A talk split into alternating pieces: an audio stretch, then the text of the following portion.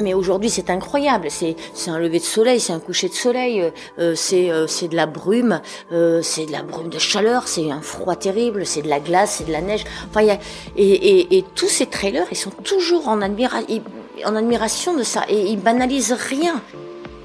Salut à toutes et à tous, je vous souhaite la bienvenue dans un nouveau numéro du Let's Try Podcast.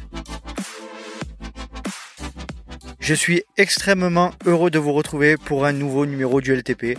Et dans cet épisode, je reçois les responsables de la section de trail du club d'Aix-Athlée Provence, qui fait lui-même partie de l'entente Athlée Provence Club.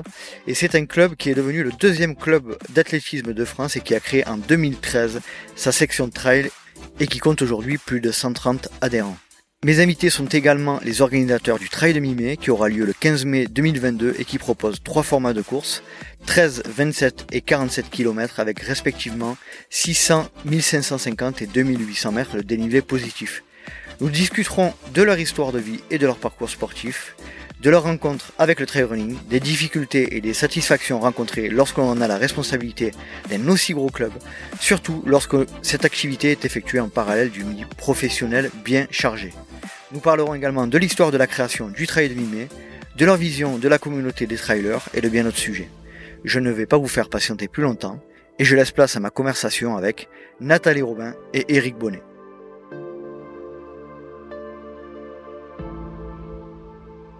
Salut Nathalie, salut Eric. Bonsoir. Salut Nico. Merci de votre accueil chez vous. Tout d'abord, je, vous souhait- je souhaitais vous remercier pour votre accueil au sein euh, du, du, de la section trail d'Aix-Athlée. Vous m'avez accueilli en tant que stagiaire dans le cadre de ma formation professionnelle et je tenais aussi par la même occasion à remercier Thomas Pigois et Olivier Jean euh, de la société Expert Sport Coaching qui, nous- qui m'ont accueilli au sein de leur structure. Donc merci tout d'abord. Avec Euh, plaisir. On va commencer par Nathalie. Nathalie, est-ce que tu pourrais te présenter en quelques mots si possible? En quelques mots, ça va être très difficile. Je suis assez bavarde. Euh, donc j'ai 60 ans cette année. Euh, c'est pour moi une vraie une vraie date, donc euh, je commence par ça. Mais si je, je repars un peu à l'inverse de, de la chronologie de ma vie, euh, j'ai commencé passionnée de sport et d'équitation plus particulièrement. J'ai un brevet d'é- d'éducation sportive, spécialité éducation, que j'ai passé à l'école nationale de Saumur. J'ai enseigné pendant 15 ans et j'ai monté dans des compétitions au niveau national. Euh, ça, ça a duré, euh, ça a duré jusqu'à 35 ans et là je me suis dit que je, je, j'allais mal vieillir dans le, dans ce sport et qu'il fallait que je fasse autre chose. À ce moment-là, mon père avait une petite structure euh, qu'il avait euh, donc euh, montée, une petite société qu'il avait montée à, à Aubagne et il m'a proposé de venir le rejoindre. Je, en 94, j'ai arrêté l'équitation euh, et j'ai euh, travaillé avec lui. Et puis sans lui, parce qu'il m'a laissé la responsabilité de l'entreprise en 97-98. Et, euh, et aujourd'hui, euh, je suis dans un projet de session pour euh, avoir le plus de temps possible pour faire euh, autre chose que de travailler et de courir pour aller m'occuper de la section trail ou faire d'autres choses, de prendre les choses avec plus de, de recul et plus de, de facilité. Ok, très bien. Merci beaucoup. Eric, à toi? Euh, alors moi euh, aussi passé sportif depuis euh, assez jeune, Ouais. depuis l'âge de 10-12 ans. Alors je dis quand même pour euh, pour aller avec Nathalie, euh, j'ai mon premier degré d'équitation. Euh, Aussi. Voilà, que j'ai eu à l'âge de 10-12 ans, je sais plus, voilà. Bon. Et mais la- l'équitation ça plaisait à ma mère, mais moi pas du tout. Donc euh, je me suis retrouvé un jour dans une salle de judo et j'ai eu l'illumination et je me suis dit c'est vraiment le sport de ma vie, c'est ça que je veux faire. Et j'ai commencé à l'âge de 12 ans et j'ai arrêté euh, bon après à l'âge de 22 23 ans parce que activité euh, professionnelle euh, et familiale un peu trop un peu trop forte pour pouvoir gérer en même temps un sport très exigeant. Et puis voilà donc après j'ai basculé sur la course à pied Ouais. parce que c'était quelque chose euh, que je pouvais faire quand je voulais.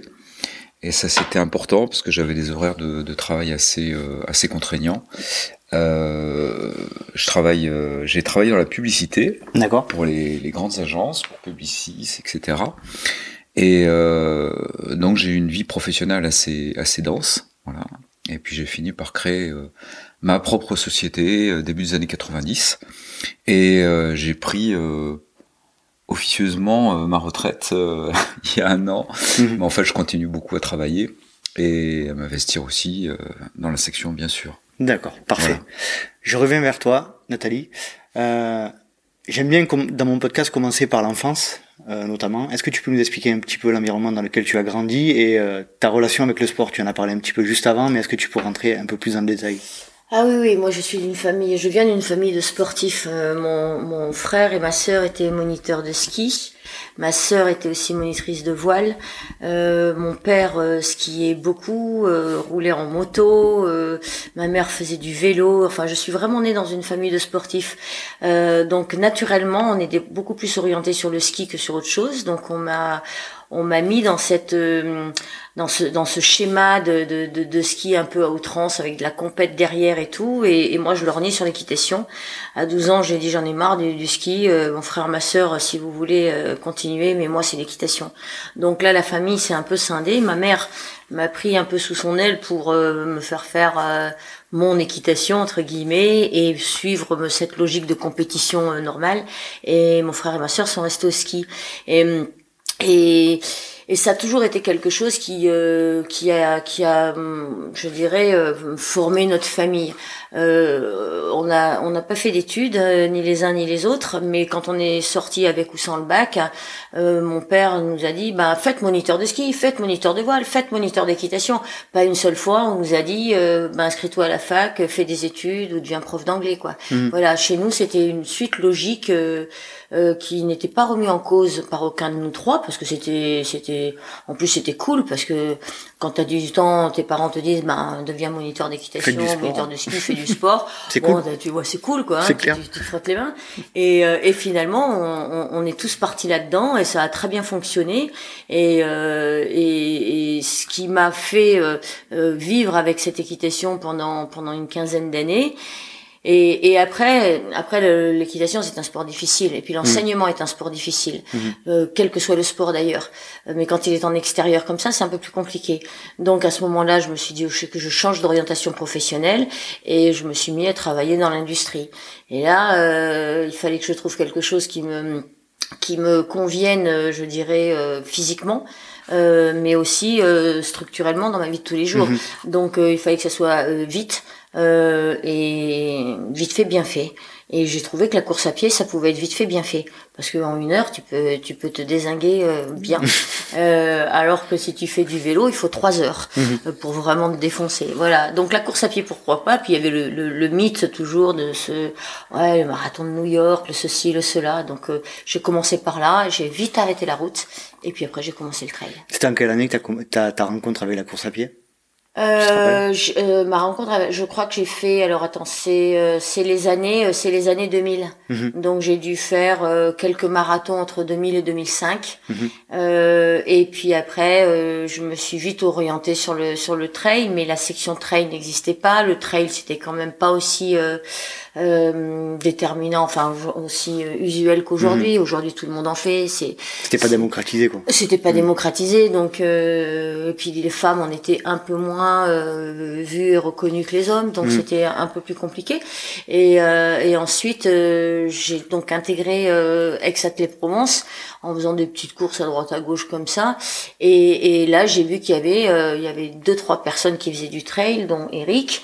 Et là je me suis dit mais en fait c'est ça que j'ai envie de faire quoi j'en ai marre de la route. Moi, j'ai envie de me grimper les montagnes et puis, et puis de les descendre aussi. Mhm. Et puis c'est là que ça a vraiment commencé. D'accord. Eric, toi, pour revenir un petit peu en arrière aussi dans ton, dans ton enfance, l'environnement dans lequel tu as grandi et surtout ta place, euh, la, la, place du sport dans ton enfance. Alors moi, c'est l'opposé total de Nathalie. Ouais. Je suis d'une famille qui était absolument pas sportive. D'accord. J'ai eu trois enfants qui ne font absolument pas de sport. Je pense que j'ai écœuré toute la famille. Euh, par contre, moi, ça a été, euh, ça a été une découverte. Enfin, ça a été l'accomplissement euh, de, de comprendre, euh, de maîtriser mon corps, de d'avoir de faire ce judo qui est quand même un, sport très exigeant, ouais. très formaté, très normé qui donne aussi euh, beaucoup de bases, beaucoup de cadres. Voilà, qui demande, euh, voilà, qui est, qui est un sport euh, de réflexion aussi, parce que c'est pas qu'un sport d'action. Mhm. il faut être un peu malin.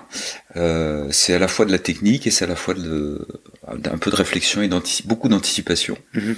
Et j'ai adoré ce sport. Alors Après, euh, c'est un sport euh, pour le pratiquer, il faut euh, pour réussir. moi, j'ai côtoyé les championnats de France quand j'étais minime, mais bon, j'ai pas pu aller plus loin parce qu'après c'est après ça devient un métier. Mhm. Je pense que si on veut faire ce sport au niveau qu'il y a aujourd'hui, même au niveau qu'il y avait il y a 30 ans ou 40 ans, c'était déjà un sport de. Il faut s'y dédier pleinement. Il fallait s'y dédier pleinement. Il mhm. fallait faire 4-5 séances par semaine et tout. Tu en as fait quel âge? Surtout euh, être dans un grand mm. club. Alors moi j'avais la chance, j'étais à Nevers, d'accord, euh, donc dans un club qui avait une très bonne réputation, mm-hmm. avec un, très bon maître.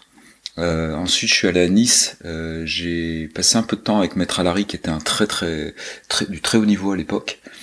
Euh, et puis je suis revenu à Nevers et puis là euh, j'étais le j'étais le champion de la région. voilà et puis après bah, je vais passer les grades bien sûr ceinture noire etc mais ça c'est pas très important. Euh, j'ai dû mettre un terme à la compétition à l'âge de 20 ans. D'accord. Parce que je voyais d'abord que je pouvais pas faire plus que ce mhm. que je pouvais faire et que ce sport exigeait bien davantage. Voilà. Donc après, je suis rentré dans la vie professionnelle. Mhm. Et euh, je détestais la course à pied. Vraiment, quand j'étais gamin, c'était le truc horrible. c'était vraiment la punition. Et quand au judo, il fallait faire un peu de course à pied, bah vraiment, c'était quand est-ce qu'on se retrouve sur le tatami quoi. Mhm. c'était vraiment le truc. C'était juste pour préparer sa saison exactement voilà. Pour travailler un peu le euh, cardio. exactement. Et finalement bah euh, j'en ai fait un peu l'armée de la course à pied. Mhm. et puis euh, et puis après j'en ai fait il, fallait que je fasse quelque chose. C'est-à-dire que le fait d'arrêter un sport comme le judo il fallait que derrière j'ai une activité qui me permette qui permette à mon corps de s'exprimer qui voilà qui me laisse qui m'octroie des moments de liberté et bah, la course à pied, ça s'est imposé relativement naturellement, mhm. parce que comme Nathalie, c'était le truc que tu le peux faire le plus simple. Euh, vraiment, tu, tu aménages la course à pied autour de, enfin, dans tes temps libres. Euh, voilà, au début, c'était juste une petite passion. Et juste pour l'histoire, il y a un copain qui m'a envoyé un, un SMS. Euh, euh, on est quoi? On est le, on est 18. 18. voilà, je crois que c'était samedi en me disant, euh, cher ami, euh, je te rappelle que nous avons fait notre premier marathon à Venise en 1991. D'accord. il y a juste 40 ans. D'accord. C'est incroyable. Voilà. Donc euh, premier marathon euh, que j'ai fait, mais vraiment en touriste, j'ai dû mettre 4h40 ou un truc comme ça. C'était à Venise et, et j'ai pas pu marcher pendant une semaine derrière. Je crois que la distance la plus longue, puisqu'à l'époque on s'entraînait absolument pas, c'était vraiment pour rigoler, on s'était tapé dans la main en disant on va faire ça. Et euh, la distance la plus longue d'entraînement que j'avais faite, c'était 15 km. D'accord. Voilà. Et on s'est lancé sur un marathon, je l'ai payé un peu cher. Et j'en ai refait un deuxième après parce que je me suis dit, bah quand même, il faut pas rester sur un échec. Ça a été un deuxième échec. Et après, je me suis entraîné, je suis rentré dans un club. Mmh. Voilà. Et après, ça a été, euh, c'était plus facile, on va dire. Euh, Nathalie, tu disais tout à l'heure que tu es, euh, que tu as commencé à faire de la course à pied aussi comme Eric euh, par le bitume. c'était, c'était comment le, le, le, milieu de la course à pied À l'époque, le trail n'existait pas, hein, on est d'accord ou très peu. Très peu, ouais, très peu. C'était comment le milieu de la course à pied quand, quand tu pratiquais le, les courses routes?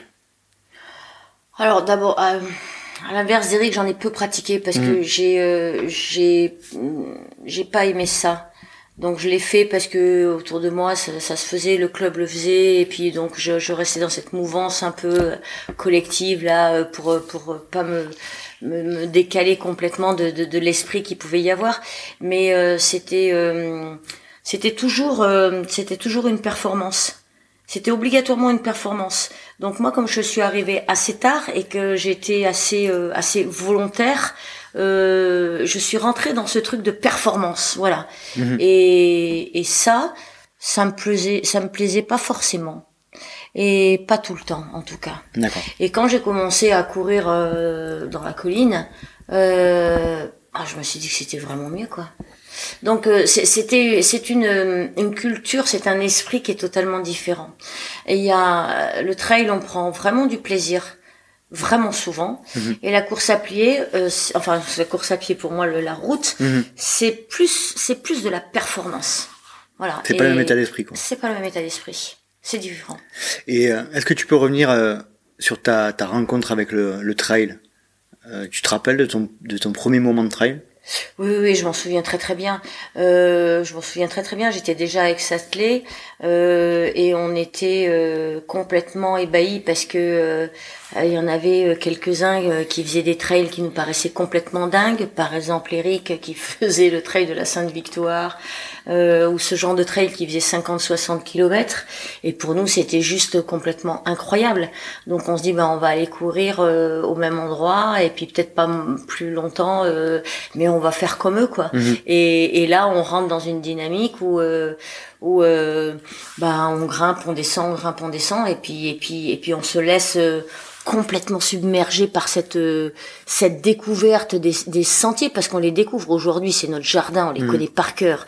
Mais euh, il y, a, y, a, y a presque 20 ans maintenant euh, c'est c'est une découverte c'est une découverte de, de de, de paysages et puis de sensations et puis de de convivialité parce que ben, quand on veut s'arrêter ben on s'arrête. Quand on veut prendre une photo on prend une photo. Quand on veut rigoler on rigole et quand on attend le copain on l'attend. Et sur la route c'est jamais ça par contre. Mhm. Moi, j'ai jamais vu sur la route des gens s'arrêter prendre une photo. Ça n'existe pas. Tandis que nous, les trailers, c'est tout le temps. c'est la permanence. Donc, on se demande pourquoi on va prendre une photo. Ben, juste parce que on est complètement, on jouit du moment présent, quoi. Mhm. Et, et c'est, mais mais aujourd'hui, c'est incroyable. C'est un lever de soleil, c'est un coucher de soleil, euh, euh, c'est euh, c'est de la brume, c'est de la brume de chaleur, c'est un froid terrible, c'est de la glace, c'est de la neige. Enfin, y a, et, et, et tous ces trailers, ils sont toujours en, admira en admiration de ça et ils banalisent rien. Mhm les photos sur le WhatsApp du club, c'est incroyable. Ça fait dix ans que c'est les mêmes photos et ils sont toujours ébahis. Et nous, on les regarde. Oh, c'est génial ce coucher de soleil, c'est génial. Mais ça fait le 150e qu'on voit et on se mm. lasse pas. Et c'est ça le trail, c'est toujours cette découverte d'une d'une différence, euh, je dirais, dans une euh, dans un environnement qui est tellement changeant, mm. qui est tellement incroyable. C'est jamais la même chose. C'est jamais deux fois le même euh, lever de soleil ou coucher de soleil. Tandis que la route, c'est la route, quoi. Le bitume, c'est le bitume c'est clair. Eric, ta rencontre avec le trail running, tu t'en rappelles? Moi, j'ai fait, euh, bah, comme j'étais avec Satley, je faisais de la route, hein, de la piste, de la route. Euh, voilà, j'ai fait une quinzaine de marathons. Et puis, euh, avec un copain, Michel, on allait souvent à la Sainte-Victoire. Voilà, c'était un peu notre notre poumon. On allait courir un peu le dimanche, voilà, et puis mais sans faire de trail. Mhm. C'était simplement des petites sorties, des petites sorties off. Et puis, euh, il y a eu le premier trait de la région, je crois que c'était le, trait de la Sainte-Victoire. Et ça a été un peu un défi, encore une fois. C'est de se dire, euh, bon bah, euh, tiens, on tente très bien quelque chose de différent, et comment on va jouer là-bas tout le temps, bah peut-être que on devrait essayer ce genre de truc à l'époque, euh, on n'était pas équipé. Enfin bon, c'était c'était vraiment. Je crois que la, première édition, euh, c'était début des années 2000. Mhm. C'était Serge euh, Cordier déjà? C'était déjà Serge. Oui, oui, c'était déjà Serge. Et, euh, et on s'est lancé sur, je sais pas, il devait faire 55 km, mais pour nous, on faisait notre froc, quoi. Hein. Mhm. C'était, euh, on n'avait jamais fait plus de 42 km. Vous étiez préparé correctement?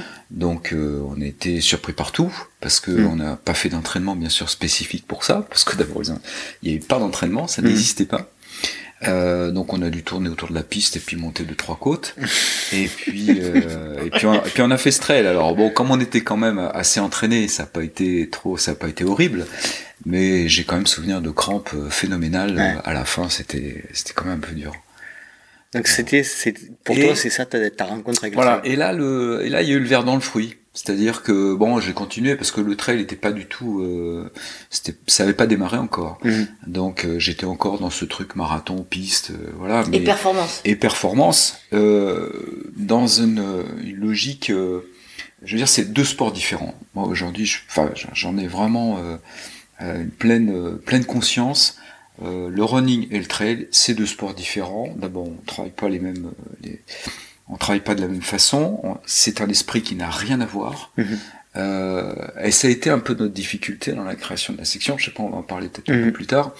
Mais euh, effectivement, c'est un esprit complètement différent, puisqu'on tout d'un coup, on arrête de regarder la montre quand on fait du trail. On regarde autour de soi. Voilà, ça, je crois que c'est une grande différence euh, par rapport à la route, par rapport au marathon, où euh, chaque seconde qu'on a perdu au kilo, c'est une c'est une catastrophe. Mhm. Voilà.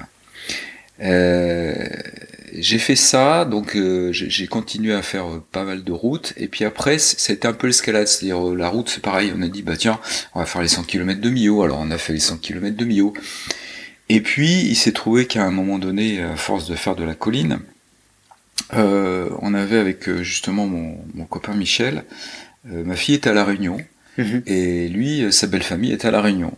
Et quand on est allé à la Réunion, bah, on s'est dit tiens, euh, et pourquoi on n'essaierait pas de faire cette fameuse diagonale? Donc on a regardé un petit peu et tout, et là on s'est quand même un petit peu entraîné. Et c'était mhm. notre premier ultra en 2009. 2009. 2009. Donc euh, on a vécu cette expérience. Alors pour moi ça a été euh, là aussi une claque phénoménale. Euh, vraiment une, une, révélation. Première expérience d'ultra Première expérience d'ultra. Quand pas par le plus Première fois même que je faisais, je crois que j'avais j'avais dû faire euh, peut-être euh, le trail des écrins ou un truc comme ça, 70 bornes. Mais là, il faisait quand même 142, la Réunion à l'époque. Et, et, ça a laissé des souvenirs, mais pour toujours, pour la vie, quoi. C'est gravé. Vous l'avez fait à deux On l'a fait à deux, ouais.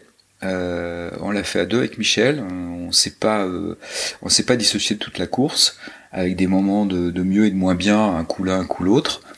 Euh, et, et des, des, cette réunion, c'est ça, ça, te pète à la figure. C'est-à-dire, euh, euh, on est parti sous une pluie battante.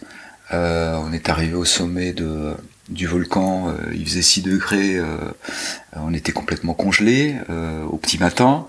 Euh, ensuite, on a traversé, euh, on est descendu à Silaos, on a traversé Mafat, euh, on est on est revenu sur sur Saint-Denis. Ça a été, mais vraiment, je, je, crois que j'ai encore en mémoire, je vais pas dire chaque minute, mais beaucoup de moments sont encore très très très présents à l'esprit, ce qui est pas le cas de beaucoup de marathons, par mhm. exemple, j'ai j'ai un peu j'ai un peu perdu le. Tu peux dire que c'est à ce moment-là que t'as que t'as vraiment alors à ce moment-là, tourner la, tourner la page. Ah oui, sens, t'es vraiment, t'as vraiment, euh, t'es passé trailer en mode trailer. Et oui, tout à fait, parce que bah, j'ai compris que c'était autre chose. Hmm. Euh, D'abord que les deux étaient pas franchement compatibles, donc j'ai dû faire un dernier marathon que j'ai foiré d'ailleurs, euh, qui était Niscan, voilà, où Nathalie m'avait entraîné en me disant faut que tu suives tel régime, tel machin, tel truc, ça a été une catastrophe. Et j'ai dit bon, c'est fini, ça, euh, ok. Ça c'est fait. J'ai pas de regrets. euh, et, puis bon, le trail c'est quand même un truc qu'on a commencé tard. Hmm. C'est-à-dire que nous le trail c'est à 50 ans qu'on l'a découvert. Hein, euh, moi j'ai peut-être fait mon premier trail à 45 ans, mais vraiment c'est autour de la cinquantaine euh, qu'on a commencé à, à, se lancer dedans à corps perdu, c'est le cas de le dire. Hmm. Et 50 ans c'est tard c'est tard pour se lancer des défis. Euh, euh, J'en vois, euh, on, en a pas mal qui ont fait le tour des géants là, il y a, ces dernières années. C'est un truc que je ferais pas, mais que j'aurais fait dix ans plus tôt. Quoi. Mhm. Enfin, voilà, c'est, on, on, nous on est un peu on est un peu limite, quoi. Voilà. Bah, on, a, on, a, brûlé toutes nos cartouches. Alors, on y a été euh, franco, hein, puisqu'on a fait. Euh, on a, moi, j'ai refait la réunion avec Nathalie. Elle en parlera. Euh, deux ans après, après on a fait l'UTMB, après on a fait deux fois le marathon des sables. Enfin, ça a été de la boulimie mhm. euh, du trail, de, la distance, euh, euh, de l'ultra, de, des conditions de, de course incroyables, par tous les temps, par voilà. Avec, Tes premiers temps, Nathalie, toi, en ce qui concerne le, la pratique du trail, tu t'es mis de suite aussi, un peu comme Eric, sur des distances assez costauds ou Tout de suite. Tout de suite. C'est-à-dire que j'ai euh, j'ai voulu faire le ben, l'Ubaï, je pense que c'était euh, c'était l'Ubaï, c'était un 72 km. Donc euh, ça a été mon objectif de ma première année. de ta première année Oui, de ma première année. Donc euh, j'ai fait euh, quatre trails avant. Mhm. j'ai fait euh, 2,25, un 40 et après le 72. C'était mhm. la première année. Et, euh, et comme j'étais complètement novice et que dans le club il n'y avait pas encore de, de vraiment de section trail, j'ai, pris des plans d'entraînement, je discutais à droite à gauche, j'allais voir Patrice Marmé, je lui dis qu'est-ce que t'en penses, qu'est-ce que je fais?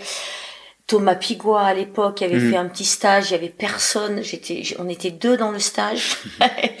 euh, voilà, donc euh, j'ai essayé de, de, de, prendre le plus d'informations possible autour de moi pour euh, pour arriver à boucler à boucler ces, ces 72 et je les ai bouclés euh, assez correctement euh, et je dirais même avec le recul presque assez facilement. Mhm.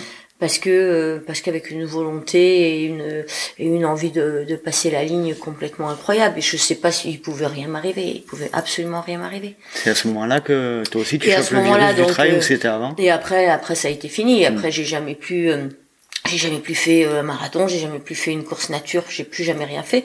Et j'ai fait que du trail. Et et comme euh, bon on s'est rencontrés euh, juste euh, à ce moment-là euh, et ben on a fait euh, on a fait la réunion le marathon des sables l'UTMB enfin euh, mi, euh, pas Millau mais euh, les Templiers, Les Templiers. enfin bon voilà plein Mm. de plein d'ultras classiques. Comment les, Oui, classi- tous les grands classiques. les grands classiques, on les a fait euh, avec plus ou moins de réussite, euh, avec euh, plus ou moins de difficultés, jusqu'au bout du bout. Et que et, qui- et, et après, c'est vrai que il y a un âge où quand on n'a pas commencé très jeune le trail, euh, ben c'est pas c'est pas si facile que ça de continuer sur ces distances-là. Donc euh, maintenant, ben c'est un peu différent. Euh, on trouve notre notre bonheur et notre motivation après euh, à organiser ou à regarder les autres ou à ou à structurer cette section trail où euh, on doit avoir euh, en 10 ans d'existence euh, pratiquement euh, je dirais j'ai pas compté hein, mais peut-être plus de 25 U- UTMB Dans le. dans la section Ah, Dans la section. plus de 25 Oui, personnes oui, oui. le diagonal euh, Oui. peut-être une petite dizaine le Mhm. marathon des sables 7 8 euh, enfin voilà donc euh, maintenant c'est bah, aux autres de faire et Mhm. nous on est là pour euh, pour encadrer et pour structurer différemment On a, deux- on a plusieurs tours des géants. On a une traversée des Pyrénées quand même. oui oui non, Ah, on, a, des- on, on a du beau palmarès à la section c'est ouais. plus le nôtre Ouais. mais c'est Ouais. c'est pareil Bon, on va revenir un petit peu sur votre, sur vos défis à vous, Ouais. euh, que vous avez partagés notamment tous les deux. Euh, Eric, je suis désolé de te poser la question d'avance, mais est-ce que s'il y avait un, un moment que tu retiens de vos aventures à deux dans le trail, ça serait quoi jusqu'à présent? Un seul. Un seul, euh, peut-être l'arrivée de l'UTMB parce que euh, je crois qu'à chaque fois qu'on la, qu'on re- regarde l'UTMB euh, et qu'on revoit ses arrivées, on a toujours le même frisson qui nous, on a tout, c'est, ça c'est intact. Mhm. Voilà, je crois que ça c'est, ça c'est une belle réussite, même si on n'a pas fait un temps extraordinaire, mais c'est une très très belle réussite. Vous l'aviez partagé tous les deux? Tous les deux. Oui. Euh, la réunion aussi, on l'a fait euh, ensemble. J'hésite encore entre la réunion et d'ailleurs et le, ah, on t'a demandé un c'est un Euh, c'est ah le premier faut qui choisir, devient ça y est que- Faut en choisir un. Donc, la réunion qui était avant l'UTMB, Ouais. euh, ça a été aussi quelque chose de d'exceptionnellement fort euh, qu'on a fait tous les deux. Euh, moi qui avais un peu plus d'expérience, mais qui l'ai quand même amené. Et faut pas qu'elle soit modeste parce que à son petit niveau, elle a quand même fait un podium euh, à la diagonale. Ah oui. Donc euh, voilà, hein, donc faut faut dire les choses. donc j'ai fait un j'ai fait un podium aussi puisque j'étais je l'ai accompagné sur le podium. Qu'est-ce qu'on en ressort de, d'une expérience comme ça, par exemple l'UTMB ou la diagonale en tant que couple? Ah ça, ça ça ça crée un peu plus que qu'un lien de couple euh, normal, je crois. Mhm. Enfin, on a eu tous les deux des vies avant. Mhm. Euh, c'est des choses qui sont euh, euh, qu'on peut pas ressentir dans une vie de couple ordinaire entre guillemets quoi. Enfin, euh, Mhm. en, en dehors de, du sentiment qu'on a l'un pour l'autre, je crois que c'est quelque chose qui qui fait des des des, des qui marque, euh, comme je disais tout à l'heure, ça marque pour toujours. Ça crée un lien, un, ça crée crée un lien à part ça crée un lien à part, ça crée un lien à part. euh, puis je crois que on découvre vraiment l'autre. Mhm. Euh, ça, on découvre pas une personne, euh, même avec qui on vit pendant 30 ans, euh, quand on n'a pas euh, vécu ensemble ces moments-là. Mhm. Ça va, ça va bien au-delà d'une simple relation. C'est-à-dire que quand on va, euh, quand on va au plus profond de soi-même pour arriver à avancer, et quand on se trouve dans ces états euh, complètement incroyables pour nous qui sommes loin d'être des, des professionnels et qui avons l'âge, qui, euh, qui l'âge de nos artères, j'allais dire, et, Mhm. qui, et donc moi j'avais 50 ans, toi t'en avais 52, 3 euh, pour la diagonale. Euh, voilà, avec 4-5 ans d'expérience derrière, euh, c'est pas c'est pas du 20 C'est ans. pas quoi, hein. anodin.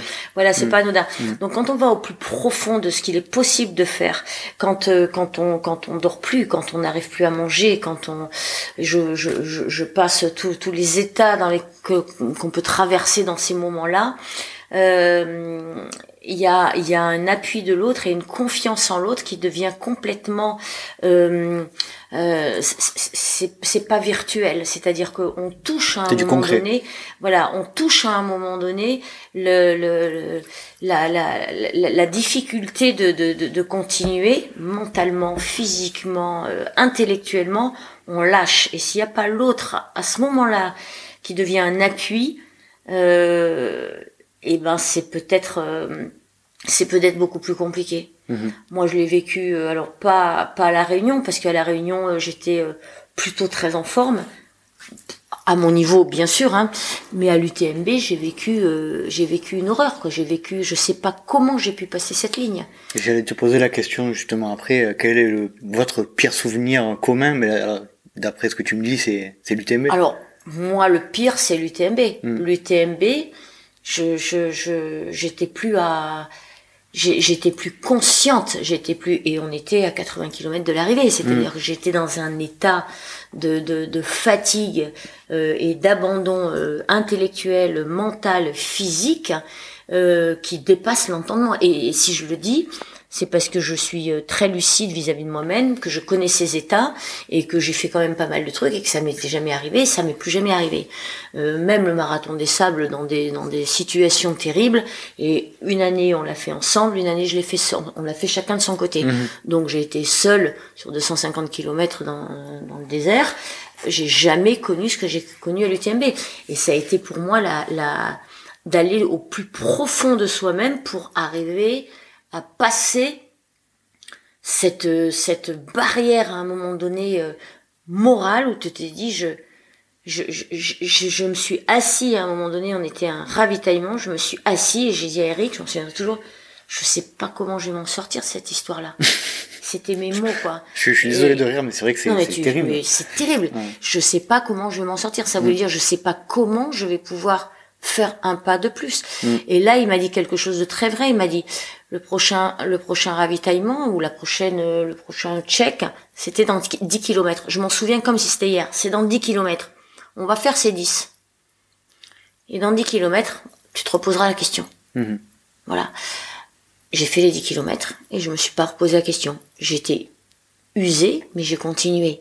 Donc voilà, c'est le, fait à un moment donné de, de, de s'appuyer. Il m'a dit une phrase j'ai cru en sa phrase, dans cette confiance que j'avais en lui à ce moment-là, je l'ai cru et j'ai, tout misé là-dessus. Et ça m'a fait avancer les 10 km qui me permettaient de faire les 80 suivants. Comment on est, euh, Eric, toi, quand, dans cette situation-là où tu dois trouver les mots justes pour, euh, pour soutenir Nathalie et comment, comment, comment tu arrives justement à les trouver, ces mots-là? Bah, le, le, but, c'est de finir. Euh, le, le, but, c'est de finir et moi, je, j'ai je te connais un petit peu. Donc, euh, je, je, sais aussi quels sont les, quels sont les bons leviers. Euh, je pense que à un moment donné, euh, à la réunion, euh, tu m'as dit il faut que je m'arrête, il faut que je dorme. On s'était dit qu'il fallait pas dormir. Euh, donc, on, je, je, lui ai concédé un quart d'heure. Pas dormi d'ailleurs. pas dormi. Mais bon, elle a eu ce qu'elle a voulu et tout, elle est repartie. Euh, voilà, elle est, c'est reparti. Je mhm. pense qu'il faut savoir euh, composer, lâcher un peu. Euh, faut être dans la, faut, faut vraiment être dans la psychologie. Euh. Je pense que si, euh, vous avez, ou en fait, si vous avez fait plusieurs ultras ensemble, parce que c'est difficile de faire les ultras seuls, mais c'est encore plus difficile de le faire ensemble. Et si on, on on passe cette étape-là en, couple, je pense que ça, ça solidifie encore plus euh, que quelques années, j'imagine quelques années de relation, quoi. Limite, c'est un condensé de quelques années de relation en, Bien sûr. en deux jours, quoi. Mm. Oui, oui, oui. Bah, Après, c'est c'est une comment dire, c'est une osmose. Hein. Euh, on se connaît parfaitement, euh, on est complémentaires et on n'a pas la même personnalité. Euh, euh, Eric est, est, beaucoup plus stratégique et beaucoup plus, euh, il anticipe beaucoup plus les choses, il les réfléchit. Moi, je suis instinctive, je mhm. suis, j'avance, je fonce. Si j'ai une porte fermée, il faut que je l'ouvre. Mhm. je vais rentrer dedans. Eric, il va la regarder fermée et il va la contourner. Et il ira peut-être beaucoup plus vite que moi en la contournant. Euh, donc on a chacun cette euh, ce pan de personnalité qui fait que lance et on a confiance l'un dans l'autre en toute situation. Et, et c'est des situations qu'on retrouve pas tout à fait dans la vie euh, de tous les jours. Et ça amène une confiance en l'autre euh, qui est essentielle dans un dans un ultra. Mhm. Il faut avoir confiance il faut écouter à un moment donné quand on perd pied. Oui, puis c'est un, je veux dire, c'est un contrat qu'on passe au départ. C'est-à-dire, il n'est pas question qu'il y en ait un qui arrive sans l'autre. Ouais, si, si elle avait dû abandonner, je pense que j'aurais arrêté. Mhm. Mais on a toujours passé la on ligne. a toujours passé la ligne. Un peu avez- décalé des fois, mais toujours passé la Vous en ligne. avez fait combien ensemble d'ultra? Je sais pas, mais je sais plus. euh, je sais pas. Je sais pas. Pas énormément Ouais, je sais non pas, plus. Pas, pas, bon, c'est pas monstrueux, hein, Non. peut-être, je sais pas, 7, 8, un truc Ouais, comme ouais, ça. ouais. Et à chaque fois avec le, le même plaisir à, à la... Enfin, le même plaisir, c'est Oui, même un alors- plaisir, c'est... C'est c'est- c'est quoi pour, pour vous la ligne d'arrivée euh, ensemble? C'est S'il y avait un mot à retenir. Euh, la ligne d'arrivée ensemble, bah, c'est c'est le fait d'avoir euh, remporté son défi, d'avoir euh, voilà, on s'est on s'est tapé dans la main, on a dit on va le faire et on l'a fait. Ouais. C'est, je crois que c'est euh, le, le- le but unique, comme on n'est pas dans la performance, on l'a dit depuis le début. Euh, c'est ça quoi, c'est Mhm. c'est d'aller ensemble au bout. Euh, Quand même le plus vite possible. bah oui, oui, oui, parce que quand même, hein, ça, ça veut pas dire qu'on qu'on cherche pas à grappiller des places et, et qu'on lorgne pas sur les sur, sur la montre de temps en temps. Mais euh, non, non, on, est- on, est- on a toujours quand même cette cette culture de performance euh, par les sports qu'on a pu faire. Euh, on aime bien gagner quand même. voilà. Euh, après, effectivement, il y a des trails où on a un peu plus galéré, mais c'est plus c'est pas forcément euh, galérer ensemble, c'est plus les conditions euh, extérieures. On a fait un endurance trail au Templier euh, sous une pluie battante du début à la fin. Franchement, c'est pas régalé quoi. Mhm. Ça a été, euh, c'était très pénible. C'était euh, 18 heures de pluie euh, oui, moi j'ai mis, euh, glaçante, euh, c'était horrible quoi. j'ai j'ai dû mettre euh, un mois et demi ou deux mois à, à- à récupérer des, Des frottements des frottements avait. du sac euh, On était sur le dos, j'avais des plaques, j'étais, j'avais la peau arrachée et tout. C'était Enfin, bon, horrible. c'était pas marrant quoi. Non, c'était pas marrant, ça c'était pas marrant. non, mais voilà, après c'est une il faut être faut vraiment être calé et on a la chance nous euh, de d'avoir cette cette même euh, euh, cette même volonté et puis cette même approche de, de, de la compétition entre guillemets Mhm. Euh, et puis d'avoir cette même passion euh, voilà d'aller euh, Vous avez le même but, le même objectif le même but, le Oui. même objectif, euh, on est dans la même tranche d'âge, euh, Mm. euh, voilà, même si on se décale à un moment donné, euh, euh, et, et- et le décalage il peut être, euh, il peut être différent selon se- selon le- le- l'environnement. euh. Il y en a un qui a moins envie, il y en a un qui est plutôt blessé, euh, il y en a un qui qui arrive plus, euh, et c'est pas toujours le même en plus, c'est vrai? Bien sûr. Euh, donc on, on- est arrivé à, à, se, à se caler aussi sur cette euh, différence qui est qui est quand même, euh, je dirais, euh, juste normale à un moment Mhm. donné. Après moi, en tant que femme, euh, c'est un peu plus compliqué quand même. Euh, et puis euh, Eric a un historique. D'abord, il court depuis plus longtemps que moi, bien plus longtemps. Et puis le judo, je pense qu'il a une une capacité qui est euh, ou un potentiel sportif dédié à la course à pied qui est pas le même qu'après avoir fait euh, moi 20 ans d'équitation. Mhm. C'est l'équitation, c'est pas le même sport. hein. Mhm. Donc euh, j'ai cette culture du sport, euh, mais euh, ce sport que j'ai fait euh, de manière professionnelle, il m'a pas autant aidé que le judo a pu t'aider toi, quand même. Peut-être. Eric, est-ce que tu pourrais revenir sur le les premiers moments de la création de, de la section de trail Oui, euh, bah, c'est c'est un peu comme euh, quand on décide de faire un UTMB, enfin Mm. un, un ultra. Euh, on s'est dit à un moment donné, il faut qu'on fasse quelque chose. Euh, on était un petit groupe qui tournait autour de la piste et euh, qui tous les week-ends allait courir dans la colline. On faisait de plus en plus de trails et pas que nous, on était une petite dizaine, une quinzaine à peu près. Euh, et on s'est dit à un moment donné, euh, il faut qu'on fasse quelque chose, il faut qu'on réunisse ces gens et qu'on leur euh, propose quelque chose de différent euh, du running, parce qu'on s'aperçoit, bah, petit à petit, en écoutant un peu à droite à gauche, en allant justement sur des trails, en rencontrant des gens, Mhm. euh, on découvre une autre ambiance, on découvre un autre état d'esprit, euh, on découvre une autre manière de pratiquer son sport, et on s'est dit bah, qu'on on avait la chance peut-être d'être dans un grand club, et qu'on avait euh, certainement le potentiel pour pouvoir démarrer quelque chose. Une fois ça dit, Une fois ce, Euh, une fois ce postulat fait. une fois ça dit, euh, une fois qu'on a dit ça, eh bien C'était pas si facile. moi, ça n'a pas été si facile parce que on est quand même dans un club qui a une culture de l'athlé euh, vraiment euh, pure et dure. Euh, Juste, je, te- je me permets de te couper, mais on est juste dans le club qui, euh, qui a en son sein euh, Nicolas Navarro, hein, qui est premier, euh, premier français au marathon de, des derniers JO. Donc euh, C'est ça. c'est un, un- un club performance aussi. Club performance, Très mais euh. Très performance. c'est c'est avant tout un club d'athlètes. Mm. Voilà. Je dirais que même le running, c'est déjà leur stade, c'est déjà autre chose. Mhm. Donc le cœur du, l'ADN du club, c'est vraiment l'athlète. Euh, c'est vraiment les disciplines, c'est la piste, c'est voilà, c'est toutes les disciplines de l'athlète. Et nous là-dedans avec notre trail, euh, on a eu un petit peu de mal au début parce que moi je me rappelle très bien. Donc on avait un coach au, au running et quand je lui ai dit, écoute, euh, voilà, on, a, on voudrait quand même, euh, on voudrait créer une section trail. Et là il m'a regardé, il m'a dit, mais et pourquoi pas une section 10 km Voilà, ce qui, ce qui donne bien l'état d'esprit euh, de, de- du club, hein, du, du coaching à cette époque-là, qui est pas si loin quand même, hein, parce qu'il y aura, il y aura 9 ans en janvier. Euh, donc un vrai décalage, mais ce décalage on l'a toujours. Hein. Il- C'est pas, euh, on l'a toujours, on le voit dans, dans, dans toutes nos initiatives. euh, on, on voit qu'il y a une, euh, pas une incompréhension, mais euh, on vit dans deux mondes qui sont un petit peu différents quand même. Ça fait un peu euh, ovni, quoi. Ah, on est, on les oublie. Alors déjà, déjà, on passe pour des, on passe pour des extraterrestres Mm. parce que quand euh, au running, ils, ils voient les trailers euh, qui arrivent avec leur tenue euh, un peu barbare, euh, leur frontal, euh, ils vont pas s'entraîner sur la piste. euh, et ils font des distances euh, absolument euh, complètement déraisonnables. Donc il y a une incompréhension totale.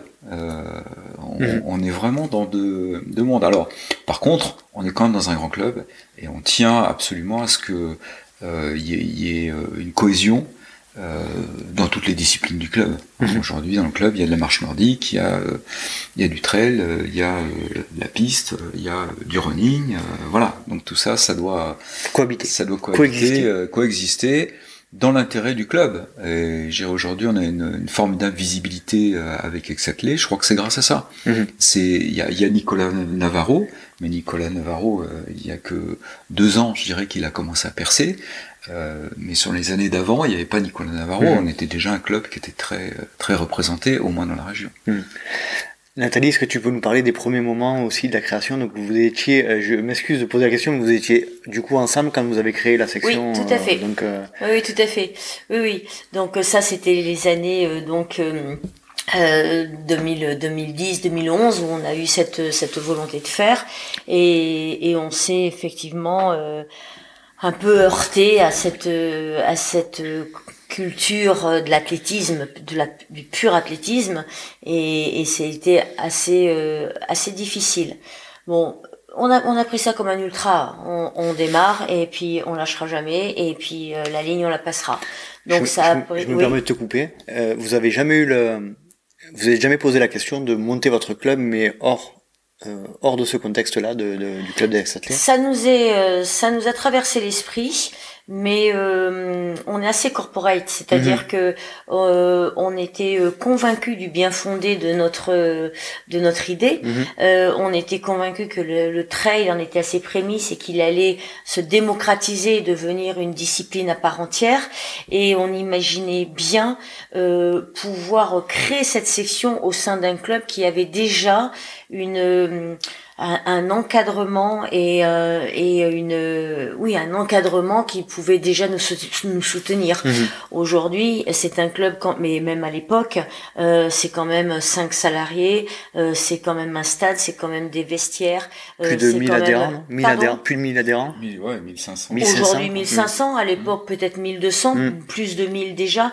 Donc c'est une infrastructure où euh, qui nous permettait d'avoir un temps d'avance quelque part et de se et d'imaginer au lieu de et d'imaginer de, monter quelque chose de, de, de, de pérenne, de structuré et qui pouvait monter en volume. On l'aurait monté tous les deux euh, à la retraite, peut-être parce que ça aurait pris 50% de notre temps. Mhm. Mais on avait des activités, je dirais, professionnelles et l'un et l'autre, assez denses et l'un et l'autre. Donc ce club nous permettait euh, d'aller euh, au-delà de ce que nous avions euh, et de, de, de, de, de construire quelque chose tout en ayant un encadrement, je dirais, administratif et, et, structurel par rapport au stade, euh, qui nous permettait de gagner 2-3 ans. Mhm. Donc euh, ça a été euh, dès le départ notre volonté.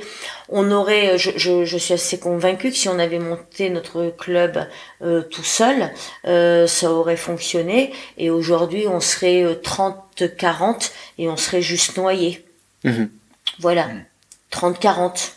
Voilà, ça pouvait fonctionner comme ça. Aujourd'hui, on est, on je, le, je le répète, mais on est, on dépasse 130 euh, adhérents. Oui, on sera même un peu plus, je pense. On sera plus que 130. On est monté jusqu'à 145 euh, juste avant, le Covid. Et puis là, on s'est pris un peu une, on s'est un peu fait bousculer par le Covid comme tout le monde. Et maintenant, on rentre dans les 140, 140 euh, licenciés. Eric, est-ce que tu peux nous parler des premiers mois, des premières, on va dire, des deux premières années de la création de la section?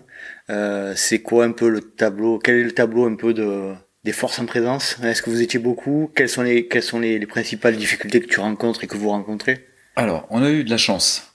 On a eu de la chance parce que on avait avec nous euh, un partenaire euh, vraiment euh, super solide et essentiel, essentiel et, et, un enfant du trail, c'est Patrice Marmé. Mhm. Qu'on salue, hein, Patrice. Comment? J'ai dit qu'on salue Patrice. Oui, oui, oui, oui, Salut Patrice. Il faut rendre à Patrice ce qui appartient à Patrice. Euh, D'abord avec son magasin de sport euh, qui était quand même euh, déjà très orienté trail et c'était pas évident, je dirais à l'époque. Hein, c'était c'était un pari. Euh, et on a nos intérêts convergés, c'est-à-dire que lui, il avait intérêt à ce que il y ait un club structuré qui bah, qui puisse lui amener des clients. Et puis nous, on était ravis parce que on avait quelqu'un qui avait vraiment une expérience indiscutable, qui avait une très grosse réputation et qu'elle allait pouvoir nous permettre, nous servir un peu de caution euh, pour démarrer cette section, sachant qu'on n'avait pas de coach à mhm. l'époque et qu'on n'allait pas remettre un, un, coach du running, quoi, parce que voilà. Donc Patrice en fait nous a apporté son soutien euh, à la fois son nom, à la fois son enseigne. Euh, on a d'ailleurs fait le lancement de la section dans son magasin. il a eu la gentillesse d'inviter tous ses clients et on a fait une soirée euh, euh, présentation de, de présentation, euh, conférence de presse et tout, c'était très très bien. Ça a vraiment permis de démarrer dans des conditions, euh, je dirais, idéales. Mhm. Euh, et puis ensuite, bah, on avait un noyau de, de, coureurs, donc on était une quinzaine, une vingtaine à peu près, une vingtaine. Donc, euh, qui sont venus avec nous. Patrice nous a coaché pendant deux ans, ce qui était euh, pour lui très compliqué parce qu'il avait un magasin géré, etc. Mais voilà, donc il nous a coaché avec euh, son expérience, hein, euh, je veux dire. et très vite, on s'est aperçu que bah, on serait limité. D'abord parce que lui de moins en, était de moins en moins disponible, que nous on n'est absolument pas coach. C'est pas, on n'a pas de diplôme, on n'a rien du tout. Donc nous on est simplement un, un moteur euh, nous, on donne la direction. On, dit toujours qu'on encadre. On stimule, on encadre. On est là pour encadrer, pas pour coacher. C'est pas notre compétence. On dynamise, euh, on manage, mais en aucun cas on coach. Donc il fallait qu'on trouve euh, quelqu'un qui soit indiscutable aussi. Et là, on, bien sûr, premier réflexe, on a tapé à la porte de la Fédé, c'est-à-dire on est allé voir euh, nos, nos, chers présidents, et on leur a dit, ben voilà, euh, notre section de trail, il faut qu'on ait un coach. Très bien, et puis on s'est aperçu qu'à la Fédé, c'était le, le désert, hein, c'est-à-dire aucune formation, il n'y a pas de coach, il n'y a pas de méthode. je veux dire, le trail, ils se sont euh, appropriés, je pense que comme euh, le, le, ski s'est approprié le, le surf euh, au moment où le surf a, a s'est développé. Voilà. Mais derrière, il n'y a rien. C'est, ils ont rien, absolument rien structuré. Il y a quelques championnats, mais qui ont plus l'air de, de, de trail de, je dirais, de de course nature. De, course nature que de vrais trails, euh, où les gars ils font des tours. Bon, enfin bref, je pense que la Fédé a pas encore fait son son, son examen de conscience sur le, sur le trail et s'est pas posé les vraies, les vraies questions. Donc, bah, on a, on a pris le taureau par les cornes, hein, on est tous les deux entrepreneurs, donc on s'est dit, bah, on va trouver. Donc, on a un peu fait notre, notre tour euh, et, ça a été vite fait parce qu'en fait, il n'y a pas, il a pas énormément de. Enfin, tu, à l'époque, il n'y avait pas ouais, enfin, tu, tu, tu, vas vite parce que on a eu des années de galère quand même où euh, Patrice nous faisait le plan d'entraînement et, et, et, nous on on, on, essayait, on, encadrait avec le plan d'entraînement de Patrice, c'est-à-dire qu'on n'était pas les coachs de la section, mais on faisait faire aux gens ce que Patrice nous disait de faire parce que le pauvre Patrice, lui, il fallait qu'il quand même qu'il s'occupe de ses magasins et ça, voilà, il y a eu des années de flottement où Patrice a fait tout ce qu'il a pu. Euh, et, et, nous on trouvait pas. Et, oui, la question s'est vite imposée et elle est devenue urgentissime. C'était ah euh, c'était la survie de la section d'ailleurs.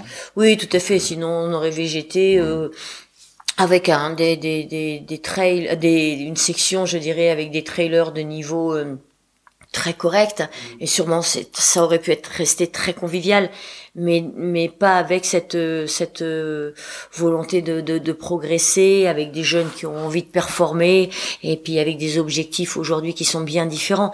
Donc il fallait qu'on trouve quelqu'un qui soit à la hauteur euh, d'attente euh, de ces de ces de ces gens qui euh, qui qu'on voulait qu'on voulait récupérer. Oui puis je dirais que on a créé le premier groupe c'était euh, le groupe de nos, de nos amis, quoi, de nos proches, de ceux mhm. avec qui on court. bande de potes. bande de potes. Oui, avec, avec nos bande de potes de 50 ans. ah oui, ça, ça euh, franchement, quand tu es un jeune de 25 ans qui vient, euh, ça, voilà, il est, il, est, il est pas convaincu.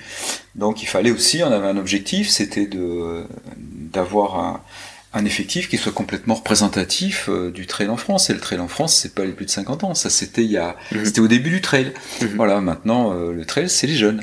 Donc il a fallu qu'on soit, euh, euh, sexy pour les jeunes. Tu l'as dit tout à l'heure, comment... Euh, alors je, je, te pose la question à toi Eric. Euh, vous êtes euh, tous les deux entrepreneurs de métier. Mm. Euh, comment vous avez pu, pendant cette période-là un peu compliquée, notamment pendant la période d'absence d'entraîneur et tout, vous organiser pour gérer tout ça Ça, j'imagine que ça a dû être, ça n'a pas dû être simple. Alors, j'ai changé de, de mode de, raisonnement. C'est-à-dire, plutôt que de me dire, euh, dans ma vie professionnelle, je vais réserver une place pour mon activité euh, très physique, j'ai fait l'inverse. C'est-à-dire, je vais organiser mon activité professionnelle autour de mon activité euh, sportive. Et à partir de là, c'est beaucoup plus facile. Je mhm. ne je dis pas que c'est c'est un, un, jeu d'enfant, mais c'est plus facile dans l'état d'esprit de se dire bon euh, l'activité sportive et je me suis engagé euh, vis-à-vis du club à un certain nombre de, de enfin être euh, voilà et jusqu'au bout de ma promesse. Donc il faut que j'arrive à m'organiser pour ça. Et le fait de, de, de faire tourner son métier autour de son sport c'est une manière aussi un petit peu différente. Et on s'aperçoit que ça fonctionne très bien. Euh, ça fonctionne très bien. On peut très bien être sur un stade à, à 18h le soir sans faire couler sa boîte. Je pense que voilà tout est une question d'organisation. D'accord. Et toi, de ton côté? Alors, moi, c'est un peu différent. C'est-à-dire que Eric, euh, Eric a sa boîte, il est entrepreneur, euh, mais il est seul. Mhm. Donc, euh, s'il doit travailler tout un dimanche sur des dossiers, il peut le faire. moi, j'ai une boîte où j'ai des salariés, mhm. où je fais de la production. donc, c'est quand même différent. Voilà, je dis pas que c'est plus facile ou plus difficile, je dis que c'est un peu différent. Donc euh, ça a été un peu plus et ça l'est toujours un peu plus compliqué. Voilà, parce que parce que je peux difficilement, j'ai besoin euh, j'ai besoin de travailler avec des avec des gens qui m'entourent, avec des, des, des, compétences, avec euh, des horaires de travail qui sont autour, qui, qui, qui vivent autour de moi, et, et c'est et c'est difficile d'aménager ce temps par rapport à ce que à ce que me demande la section. Mmh. bon, mais maintenant j'arrive à un moment de ma vie professionnelle où je, je peux faire quand même des choix, me réserver du temps euh, et, et, y arriver. Mais voilà, c'est une différence entre Eric et moi, c'est que lui, il peut euh, si ce soir il veut travailler jusqu'à minuit, il peut. Euh, moi, bah non, c'est demain matin à 8 heures. Pour moi, c'est une obligation. Voilà, c'est une différence à un moment donné d'environnement professionnel, et c'est là où on arrive encore à se compléter. C'est que moi, quand je peux pas, eh ben c'est lui, et quand lui il peut pas ou qu'il est occupé, ben c'est moi. Et, et, on arrive à cette complémentarité euh, sur sur nos emplois du temps et nos et nos obligations, je dirais professionnelles. J'aimerais revenir sur la période où vous cherchiez un entraîneur. Euh, donc, euh, est-ce que tu peux poursuivre un petit peu sur l'histoire et est-ce que ça a été euh, un tipping point, un, moment où euh, ça a accéléré la section, euh, le fait d'avoir trouvé un nouvel entraîneur Ah complètement. C'est-à-dire que alors moi quand j'ai j'ai commencé à faire du trail euh, et qu'il n'y avait pas de section trail, il y avait rien du tout, il y avait personne, j'étais un peu paumée. Et euh, il y a Thomas Thomas Pigua qui a qui a euh, donc organisé une un stage de deux jours, de mhm. trois jours même, avec Nicolas de l'associé de euh, de Patrice Marmé. Euh, Nicolas de Luxembourg. Nicolas Luxembourg. Luxembourg, Luxembourg tout à fait. Mm. Et puis euh, un autre garçon qui fait énormément de trail et qui est podologue et qui habite Saint-Maximin. Donc je me souviens. c'est Sébastien Henry, non? Sébastien Henry. Ils ont décidé de faire un stage et les pauvres, ils ont du mal communiquer ou j'en sais rien. Nous étions deux. Mm. Et quand on est arrivé le premier jour, je me suis dit les pauvres. Enfin moi, j'ai un peu dans la tête, j'ai un peu les chiffres et la rentabilité, c'est un peu mon métier. Donc mm. euh, quand il y a quatre personnes qui vous attendent et vous arrivez deux, euh, vous dites les pauvres ils se sont mangés quoi. Et puis ils ont eu euh, une attitude complètement incroyable, c'est-à-dire qu'ils nous ont pris tous ces deux, tous, nous deux, ils nous ont pris vraiment vraiment ils sont allés au, au, fond de leur truc, ils ont fait ce stage de manière vraiment professionnelle, ils ont été vraiment euh, vraiment génial et je me je me suis dit c'est ces gars-là quand même c'est c'est des ils sont sérieux quoi, c'est c'est vraiment des gens bien parce que pour deux personnes trois jours de stage à quatre c'est terrible quoi. Voilà, et donc Nicolas Luxembourg, je le connaissais au travers de Patrice, Patrice. Marmé dans Shop, et puis les autres, je les connaissais pas tant que ça. Et quand on a discuté des années plus tard avec euh, Eric sur le fait de dire mais qui on peut trouver, qui on peut trouver. J'ai dit écoute, moi j'ai rencontré un gars, euh, il est génial ce mec. Pigois. Donc euh, il faut absolument qu'on le recontacte euh, parce que parce que c'est son job, parce que c'est son métier, qu'il a les diplômes, les compétences et dans le milieu du trail il est quand même reconnu. donc on l'a contacté et, et c'est là où ça a donné suite et, et on est arrivé à, à, faire ce partenariat qui dure maintenant depuis euh, six ans. Six ans. Mmh. Donc 2015. L'arrivée de Thomas 2015. L'arrivée de Thomas de, de 2015, oui. Ça change quoi l'arrivée de Thomas? Eric Ah bah tout. Tout. Tout, tout. D'abord, nous, ça nous, euh, d'abord, ça professionnalise euh, cette section ça lui donne du crédit. Ouais. Euh, C'est-à-dire que les, les, gens, quand ils viennent euh, à la section, bah, ils s'aperçoivent que d'abord, effectivement, on, on, fait du vrai trail, ouais. euh, alors que dans d'autres clubs, euh, il y a le label trail, mais ils font aussi beaucoup de running. Donc là, c'est du 100% trail. Euh, c'est quelqu'un qui sait de quoi il parle. c'est quelqu'un qui s'est aussi un peu fait avec nous parce que je, je sais qu'à l'époque il entraînait deux trois clubs mais euh, très vite il s'est il s'est dédié avec Satellites parce qu'on a beaucoup grossi donc euh, voilà c'était euh, mais il, nous a apporté tout le crédit qu'il nous fallait il est jeune il a séduit les jeunes et il a réussi à, dans l'état d'esprit qu'on avait impulsé, hein, parce que je crois que ça c'est très important aussi. Hein, on a, on est un peu les, les gardiens du temple. Hein, on a défini des règles et euh, il faut pas transgresser ces règles. Voilà, C'est mhm. ce qui fait que cette section elle perdure euh, et qu'elle a une âme. Euh, voilà et donc Thomas a apporté euh, bah, toute sa technicité, son savoir-faire. Euh, il est incontesté, même si au début les anciens ça les a surpris parce qu'il a commencé à proposer une méthode d'entraînement qui n'était pas du tout celle à laquelle on était mhm. habitué. Nous on est des enfants de la piste, donc on avait encore euh, voilà, des vieux réflexes euh, d'entraînement euh, fractionnés, etc. Il nous a tout mis par terre, enfin il a tout remis à plat, il nous a expliqué comment il allait faire, et donc on lui a fait confiance et ça a très bien fonctionné. Mhm. Voilà. Du coup, c'était en 2015 ça? Euh, au, au, début et là et à cette période-là, ça, ça a vraiment explosé au niveau des adhérents ou des adhérents ou c'est euh... petit à petit. Petit à petit, c'était pro. Petit à petit, euh, on a, euh, je pense que c'est vraiment, euh, c'était 2017-2018 où là on a vraiment progressé de manière plus spectaculaire encore. Euh, pour atteindre en 2019, euh, donc on était oui 145 puisqu'en 2020 il y a eu le Covid, donc on était 145 et là on a eu des recrutements de à peu près 50 50 euh, nouveaux adhérents par an. Ah oui. Donc sachant qu'il y en a presque pas autant qui partent, mais hmm. naturellement il y a une érosion qui est très importante.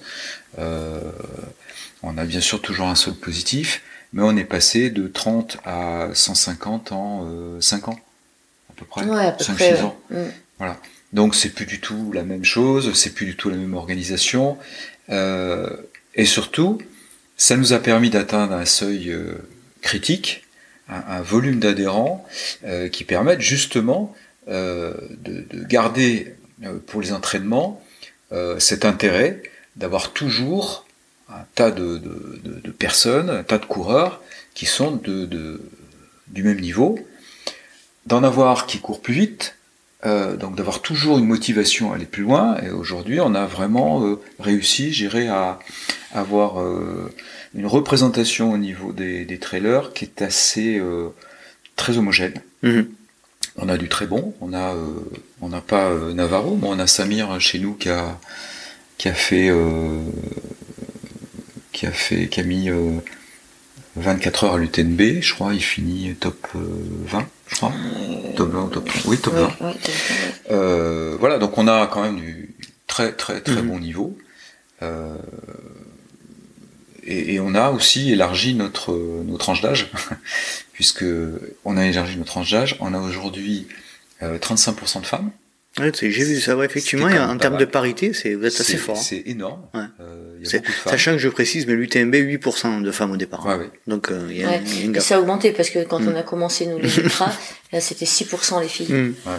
Donc, euh, donc voilà, donc on a, on a vraiment, on a des filles, on a euh, des jeunes, on a des moins jeunes, on a des très bons, on a des gens qui viennent pour le loisir, qui font jamais de compétition, et, et tout le monde se sent à sa place. C'est-à-dire, euh, euh, ce, qui est, ce qui est formidable, c'est qu'aujourd'hui, bah, les très bons, ils viennent s'entraîner avec les moins bons, mhm. entre guillemets, euh, parce qu'ils aiment bien la, la, section. Alors bien sûr qu'ils font des entraînements par ailleurs, mais ils sont là, ils soutiennent, ils aiment bien l'ambiance. Voilà, ce qui est ce qui est moins le cas dans l'athlé, où vraiment il y a des groupes qui se font, il y a vraiment les, les élites d'une part et il y a les, les autres par ailleurs. Nathalie, j'aimerais qu'on aborde un peu le sujet de ce dont on vient de parler aussi Eric un peu, c'est le fait d'avoir augmenté comme ça les adhérents, d'avoir euh, un groupe euh, qui est beaucoup plus gros, notamment aux, soirées d'entraînement, on est entre 50 euh, et 70 actuellement. Est-ce que ça, c'est pas aujourd'hui un, problème qui est... alors j'ai compris que vous voulez garder l'aspect très soudé de toute la section, que vous voulez pas euh, séparer par par niveau. Euh, ça c'est vraiment une volonté affirmée chez vous, c'est-à-dire de, de, de, de, pas de pas scinder de pas scinder les groupes d'entraînement et de, Non, non, surtout pas. Hmm. On veut pas les scinder, on les scindera pas. Hmm. Euh, aujourd'hui, c'est qu'une question de euh, c'est des entraînements qui doivent être beaucoup plus structurés qu'ils ne l'étaient. Hmm. Euh, Thomas l'a très bien compris et aujourd'hui, euh, euh, ça fait déjà deux ans maintenant que tout le début de l'année, c'est-à-dire du, du, du, des premiers jours de septembre jusqu'à Noël, il y a deux coachs euh, par séance, alors que après, par rapport à un budget quand même euh, tout à fait encadré et qu'on doit qu'on doit gérer, euh, ensuite on, on, reste sur un coach par séance toutes les euh, toute l'année euh, et de temps en temps après pour certains à certains moments de. Mais aujourd'hui, ce que, ce que disait Eric, c'est qu'on a besoin d'une d'une vitrine. On a besoin de de, de gens qui soient qui sont qui paraissent qui paraissent époustouflants pour d'autres. Hein. Et quand un Samir court à côté euh, d'une fille qui peut courir avec moi, euh, et ben c'est c'est c'est c'est juste complètement, euh, je dirais euh, exceptionnel pour cette fille ou pour ce gars qui vient de débuter, qui a jamais couru 15 km et qui court à côté d'un gars qui fait l'UTMB dans le top 20 ou dans voilà et, et ça c'est une culture et c'est une c'est un comment dire un, un, un état d'esprit qu'on tient à conserver.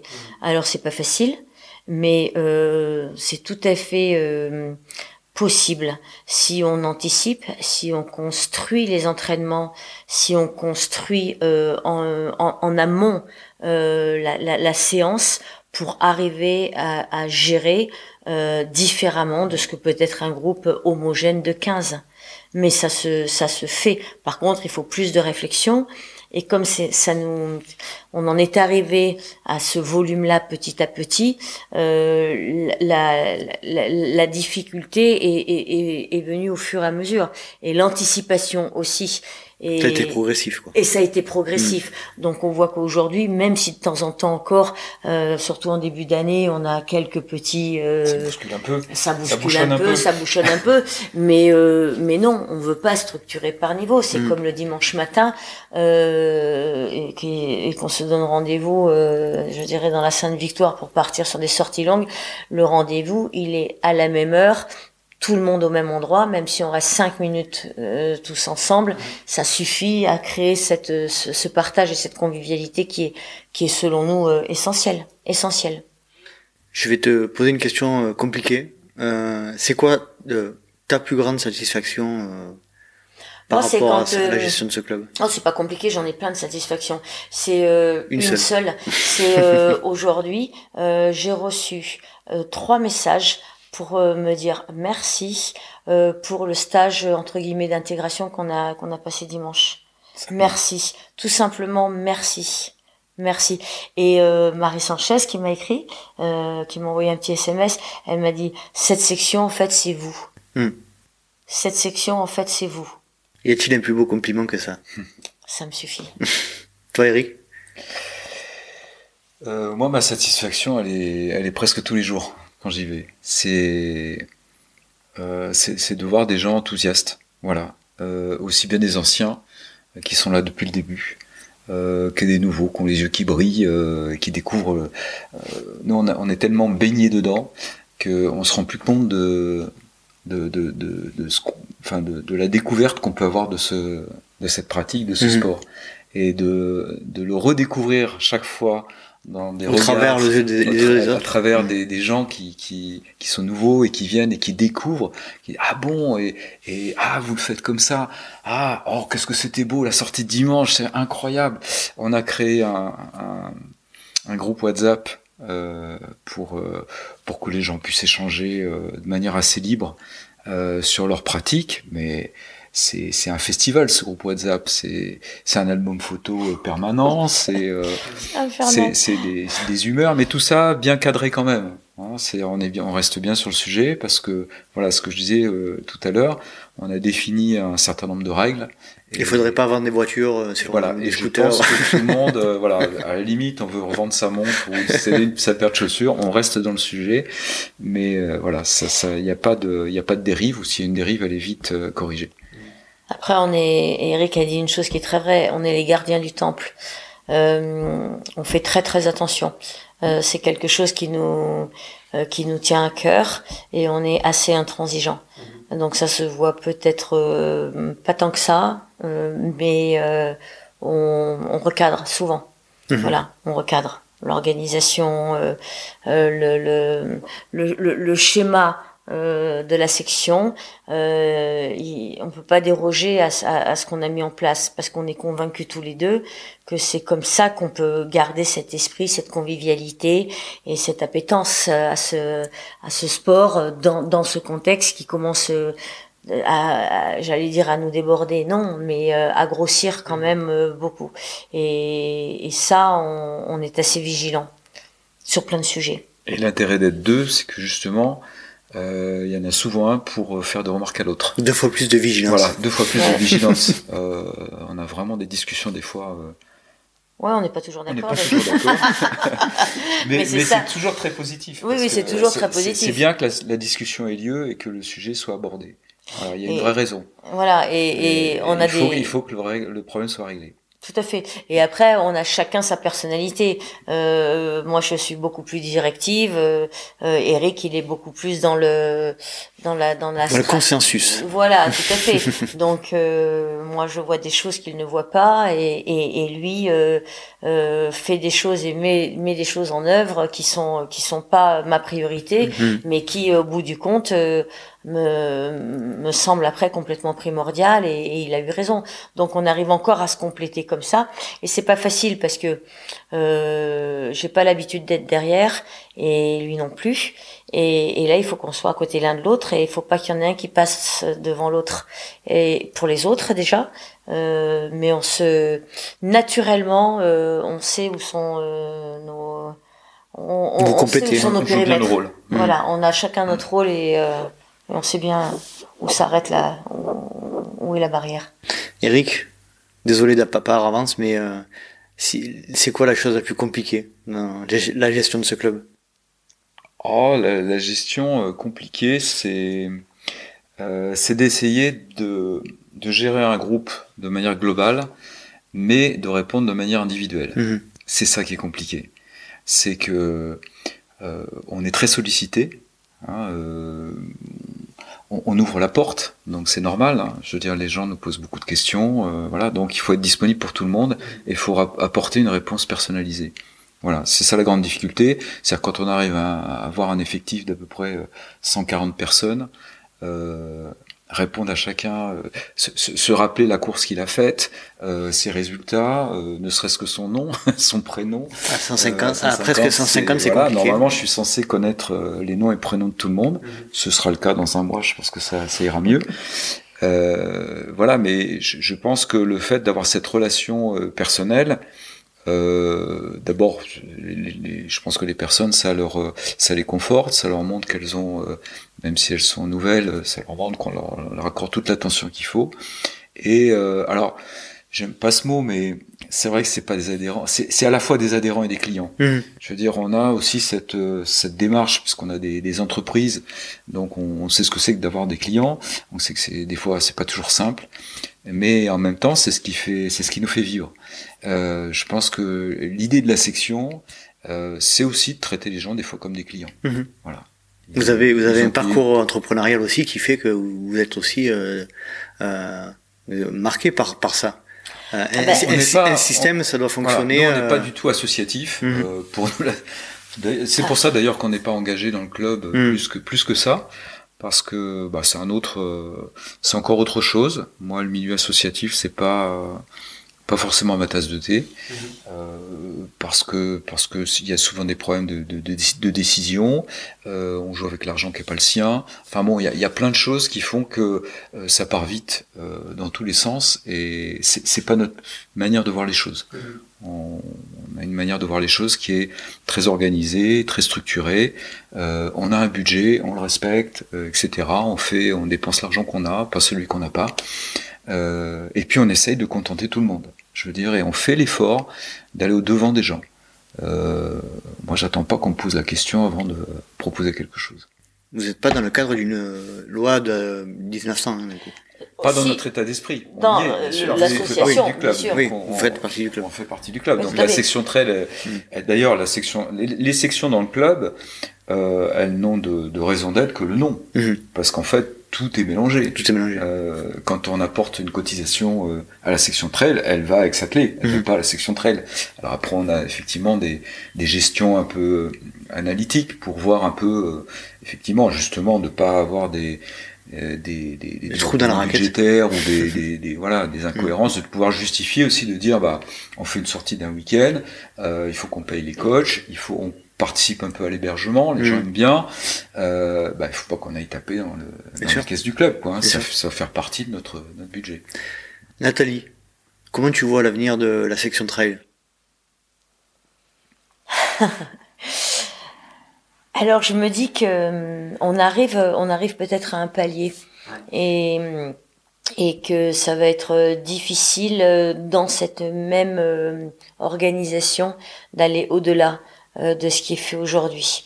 Euh, je pense que si on reste à peu près à ce niveau de licenciés, euh, entre 140 et 150, avec Expert Trail, Thomas, Olivier, euh, plus euh, ils ont aujourd'hui euh, un peu des stagiaires ou ils ont. On passe à Nicolas et Benjamin aussi. Voilà. J'ai pas cité en début d'épisode. Benjamin, Nicolas, voilà, des gens qui, qui, qui sont un peu autour en périphérie comme ça et qui amènent aussi euh, leurs compétences, euh, mais sous l'égide d'Expert Trail.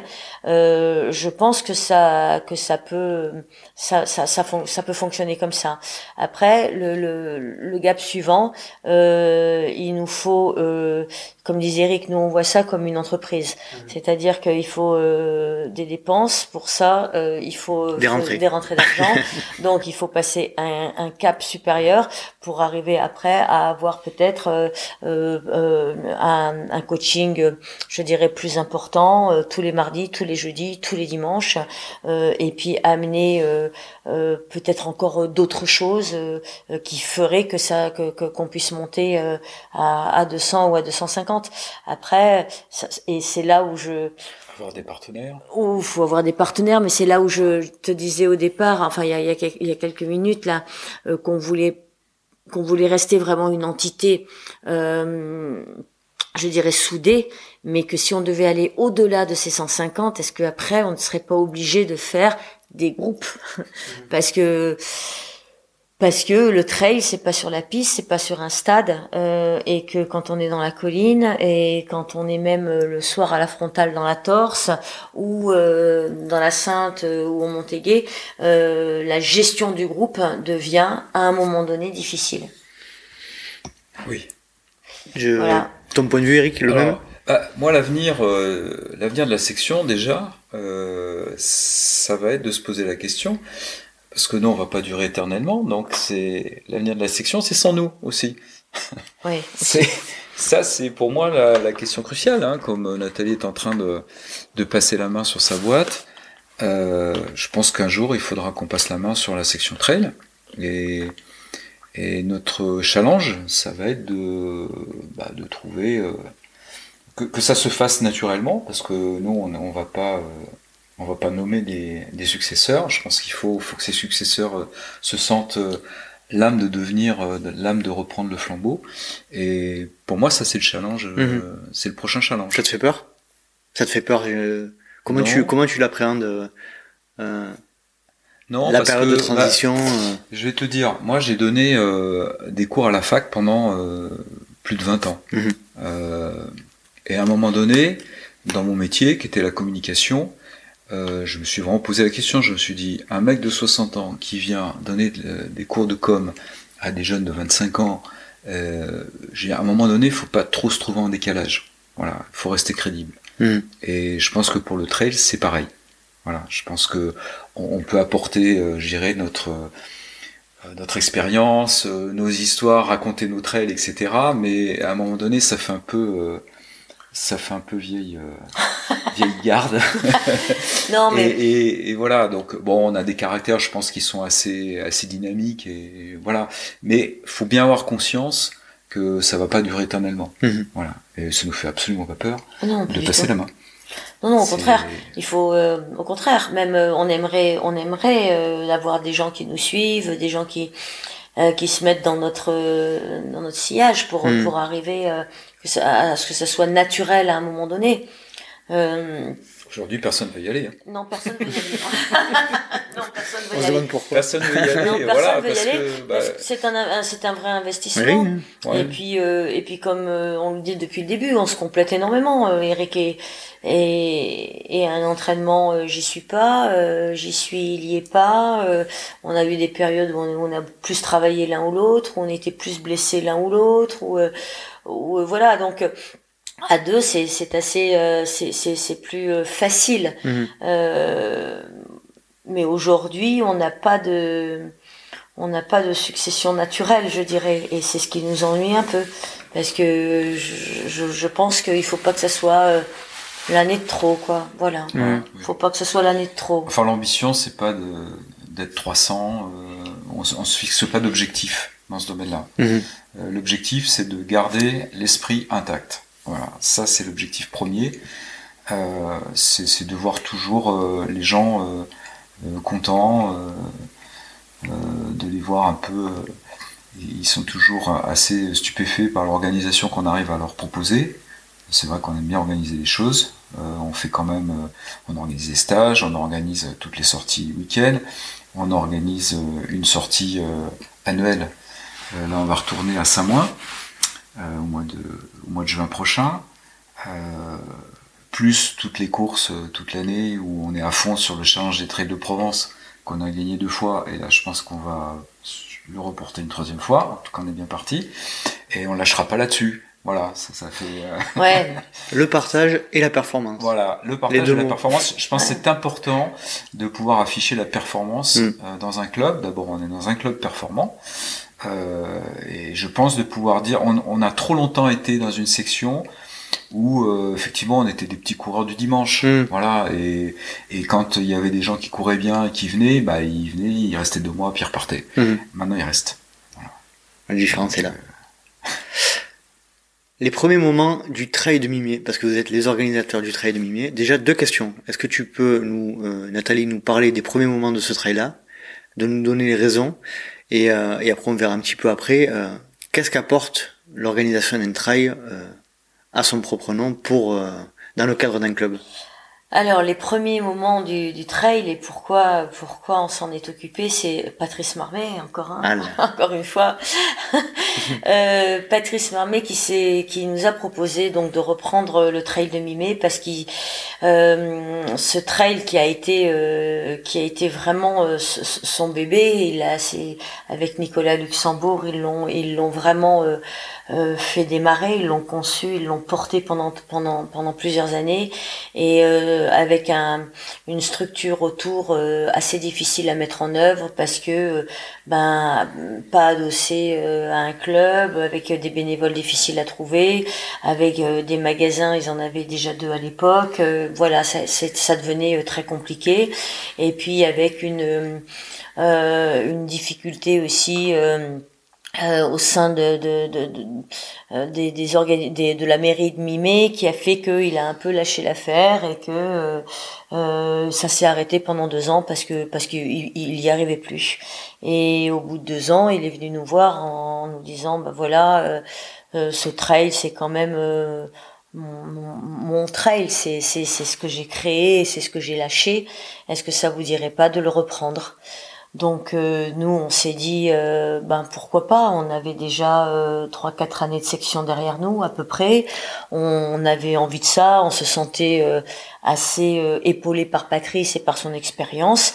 Et, on lui a dit, bah écoute, Banco, on va voir le club donc d'Aix-Saclay, on va voir la mairie, et puis on essaye avec ton expérience de remettre ça sur pied.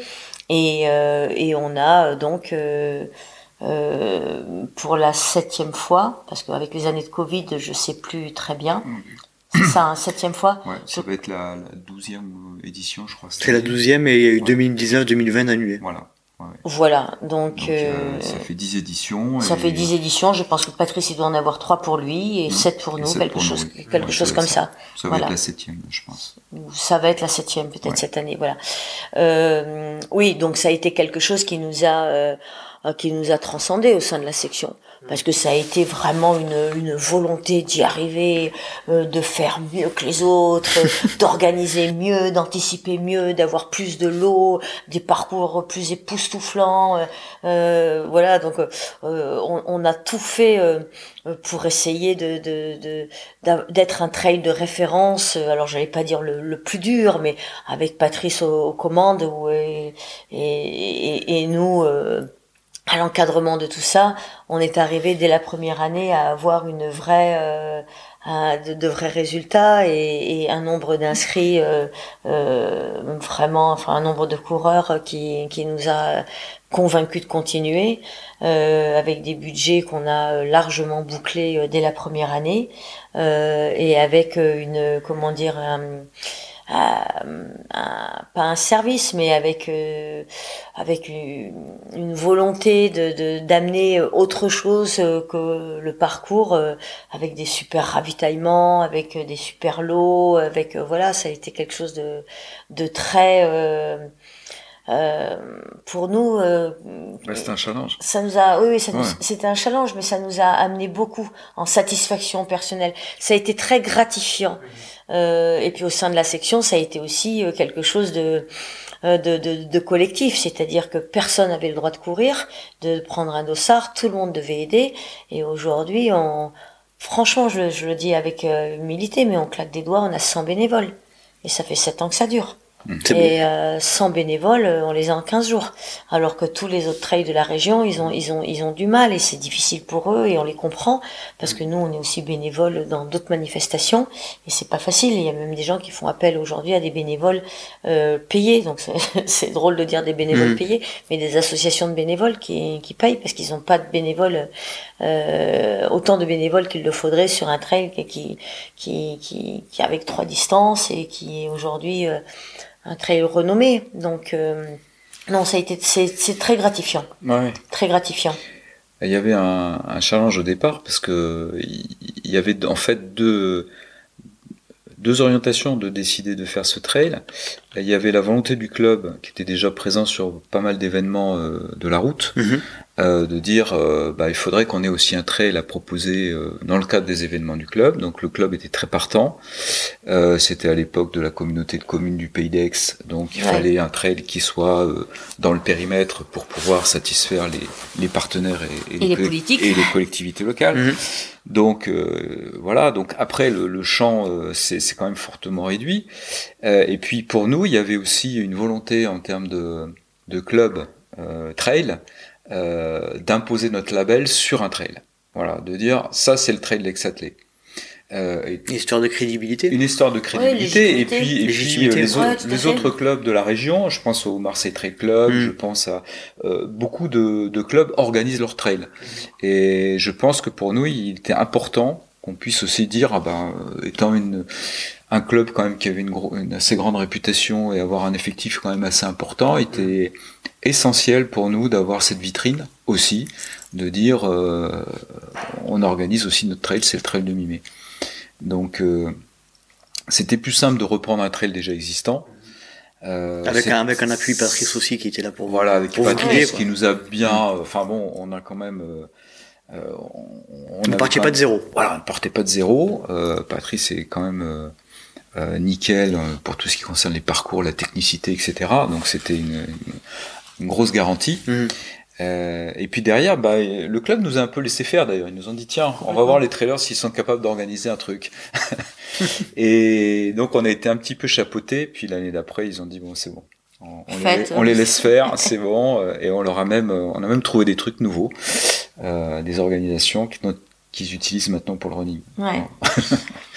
Après, Mais, oui, euh, c'est une, une, organisation quasi militaire. Hein, ah, c'est quasi militaire. C'est une entreprise. C'est ah oui, c'est quelque chose de très, euh, de très hiérarchisé avec des, des périmètres définis et des, et des compétences. Enfin bon, tout, tout, tout est tout à fait euh, structuré. Après. Euh, ce qui est ce qui est dommage, euh, c'est que on rêve d'un grand trail, on rêve d'un trail de réputation nationale. Et, et à mimer on pourra jamais l'avoir. Parce que la, la, la capacité euh, la capacité de, de, de, comment dire de, de coureurs euh, dans ce village. Je me permets de te couper, mais mimer c'est pour juste par pour info c'est le village le plus haut des Bouches-du-Rhône qui est situé sur la chaîne de l'Étoile qui est une un massif qui est entre, pour schématiser, entre Aix et Marseille, on va dire. Tout à fait, pardon. Oui, peut-être Pour ceux qui, pour ceux qui connaissent pas. Non, non, mais c'est, y a pas de souci. J'aurais dû préciser. Voilà. Après, c'est un, c'est un, c'est un village qui est presque en cul-de-sac, qui mm. l'est d'ailleurs. Donc c'est pour ça qu'on a une, une difficulté quand même d'organisation et qu'on peut pas aller euh, au-delà d'un certain nombre de, de, de, coureurs et de et d'accompagnants et que la mairie de, de Mimé nous euh, nous, euh, nous, ferme la possibilité euh, d'aller euh, au-delà de, de, 600 coureurs et de pratiquement 2000 personnes sur site euh, pour des raisons de sécurité. Et puis après euh, d'embouteillage parce que c'est pas on peut oui, c'est un, petit, c'est un tout petit village. C'est un minuscule village en cul-de-sac. Il n'y a, y a plus rien après le village. Il n'y a plus rien après le village. Donc, il n'y a plus que les trailers. Voilà, donc ne serait-ce qu'en termes de sécurité pour des éventuelles ambulances qui devraient peut-être faire des allers-retours et tout, après c'est, compliqué. Voilà, donc c'est... Il y a ça et on n'a pas de... Il n'y a pas d'infrastructure sur place, il n'y a pas de Mm. stade. Voilà. A- Donc c'est très compliqué. euh, Quand on a un aléa météo, par exemple, euh, il n'y a pas de solution de Il repli. n'y a pas de plan B. Il n'y a pas de plan B. Voilà, c'est très compliqué. On a eu à le gérer une fois. Euh, c'est difficile. on, on y est arrivé, mais bon, c'est un exercice euh, compliqué. Dans votre tête, vous avez euh, un jour euh, une idée d'organiser quelque chose de, de plus conséquent? Alors plus conséquent ici, il y a, il y a, il y a notre montagne à nous, c'est la Sainte Victoire, donc ça ne pourrait être que la Sainte Victoire. C'est quelque chose qui euh, et puis c'est la Sainte Victoire, c'est Aix-Attelé, c'est Aix-en-Provence. Donc dans notre périmètre, euh, l'appellation Sainte Victoire, ça peut ça peut être que ça. Ce trail existe. Mm. Euh, voilà, il existe Donc, et, et il n'est pas géré euh, par Aix-Attelé. Donc euh, voilà, maintenant si je pouvais appuyer sur un bouton et je me dirais euh, ça serait génial de pouvoir euh, organiser ce trail là euh, au sein d'Aix-Attelé. Mais euh, c'est pas c'est pas c'est pas le cas. Non. Donc euh, voilà, mais c'est vrai que j'ai- j'aime pas me retrouver euh, j'aime pas j'aime j'aime pas la frontière j'aime pas j'aime pas la, la j'aime pas la porte fermée quoi. J'aime pas imaginer que ça puisse pas exploser Mm. qu'on fasse des trucs sensationnels et incroyables. Et avec ce trail je me sens un peu enfermée. Mhm. alors il est magnifique il est nickel on arrive à maturité on fait plein de choses les gens viennent euh, euh, on est à guichet fermé euh, en général 15 jours avant. Euh, voilà donc tout ça c'est une grande satisfaction. Mais on peut pas aller, on peut pas rêver de plus parce que le- le- la configuration du terrain et les infrastructures de, de la mairie ne le permettent pas. Mais bon, voilà. Le seul événement marquant qui a eu lieu dans notre région, ça a été l'Ultimate Race en 2017, que Thomas Pigot a gagné d'ailleurs. Oui, Alors, tout à ouais, fait. ouais, ouais. Et ça, ça a pas, on- les organisateurs n'ont pas reconduit. euh, alors, C'est impossible à. apparemment, c'est compliqué. Ah bah c'est impossible à faire un truc pareil. Alors, euh, impossible. je dis pas que c'est impossible Enfin, puisqu'ils l'ont fait. Ils l'ont fait, ils l'ont fait, mais ils l'ont pas refait. Donc, Ils l'ont pas refait. Je pense que s'ils l'ont pas refait, c'est qu'il y avait une bonne raison. Et pourtant, ils avaient, ils avaient mis la barre assez haut. Ils avaient beaucoup d'ambition sur ce trail. Enfin, moi, je. Petite précision, mais c'était euh, relié Aix et Marseille par Aix et Marseille, la Seine-Victoire, la Seine-Baume Ouais, et les ouais. Calanques. Non, c'est un défi incroyable. Alors, faut savoir que c'est d'une complexité invraisemblable à, à monter. Je pense que les deux qui l'ont fait, ils ont réussi parce qu'ils ont un, ils ont un, un entre-gens euh, politique euh, absolument euh, euh, hors du commun. Sinon, euh, c'est pas à notre portée. C'est c'est pas à notre portée de, de, de, de pouvoir imaginer réaliser un, un, un trail comme celui-là. On peut pas reprendre ça. C'est c'est pas possible. Enfin, je, je, je n'y crois pas. Et euh, il n'y a pas d'ultra dans la, dans la région, hein, il y en a très peu. hein. Je crois y Le premier y qu'on voit, c'est Fort Calquier, hein, Voilà, y c'est Fort Calquier. le THP. Euh, Il y a Pichori aussi qui fait, euh, je crois, hein, Pichori, il y a un, il y a un petit ultra. de- y un petit 80, je crois. ouais, Ouais. ouais, Mm. quand même. Euh, ils font pas recette. Il y a, y pas. euh, Le problème, c'est qu'il faut pas. c'est c'est beaucoup, beaucoup d'organisations, euh, parce qu'organiser un ultra, c'est pas rien. hein, c'est on multiplie la distance, euh, donc on multiplie les bénévoles, on multiplie la complexité, on multiplie la sécurité, on multiplie plein de choses. Mhm. Euh, si on n'a pas les engagements en face, d'abord c'est décevant.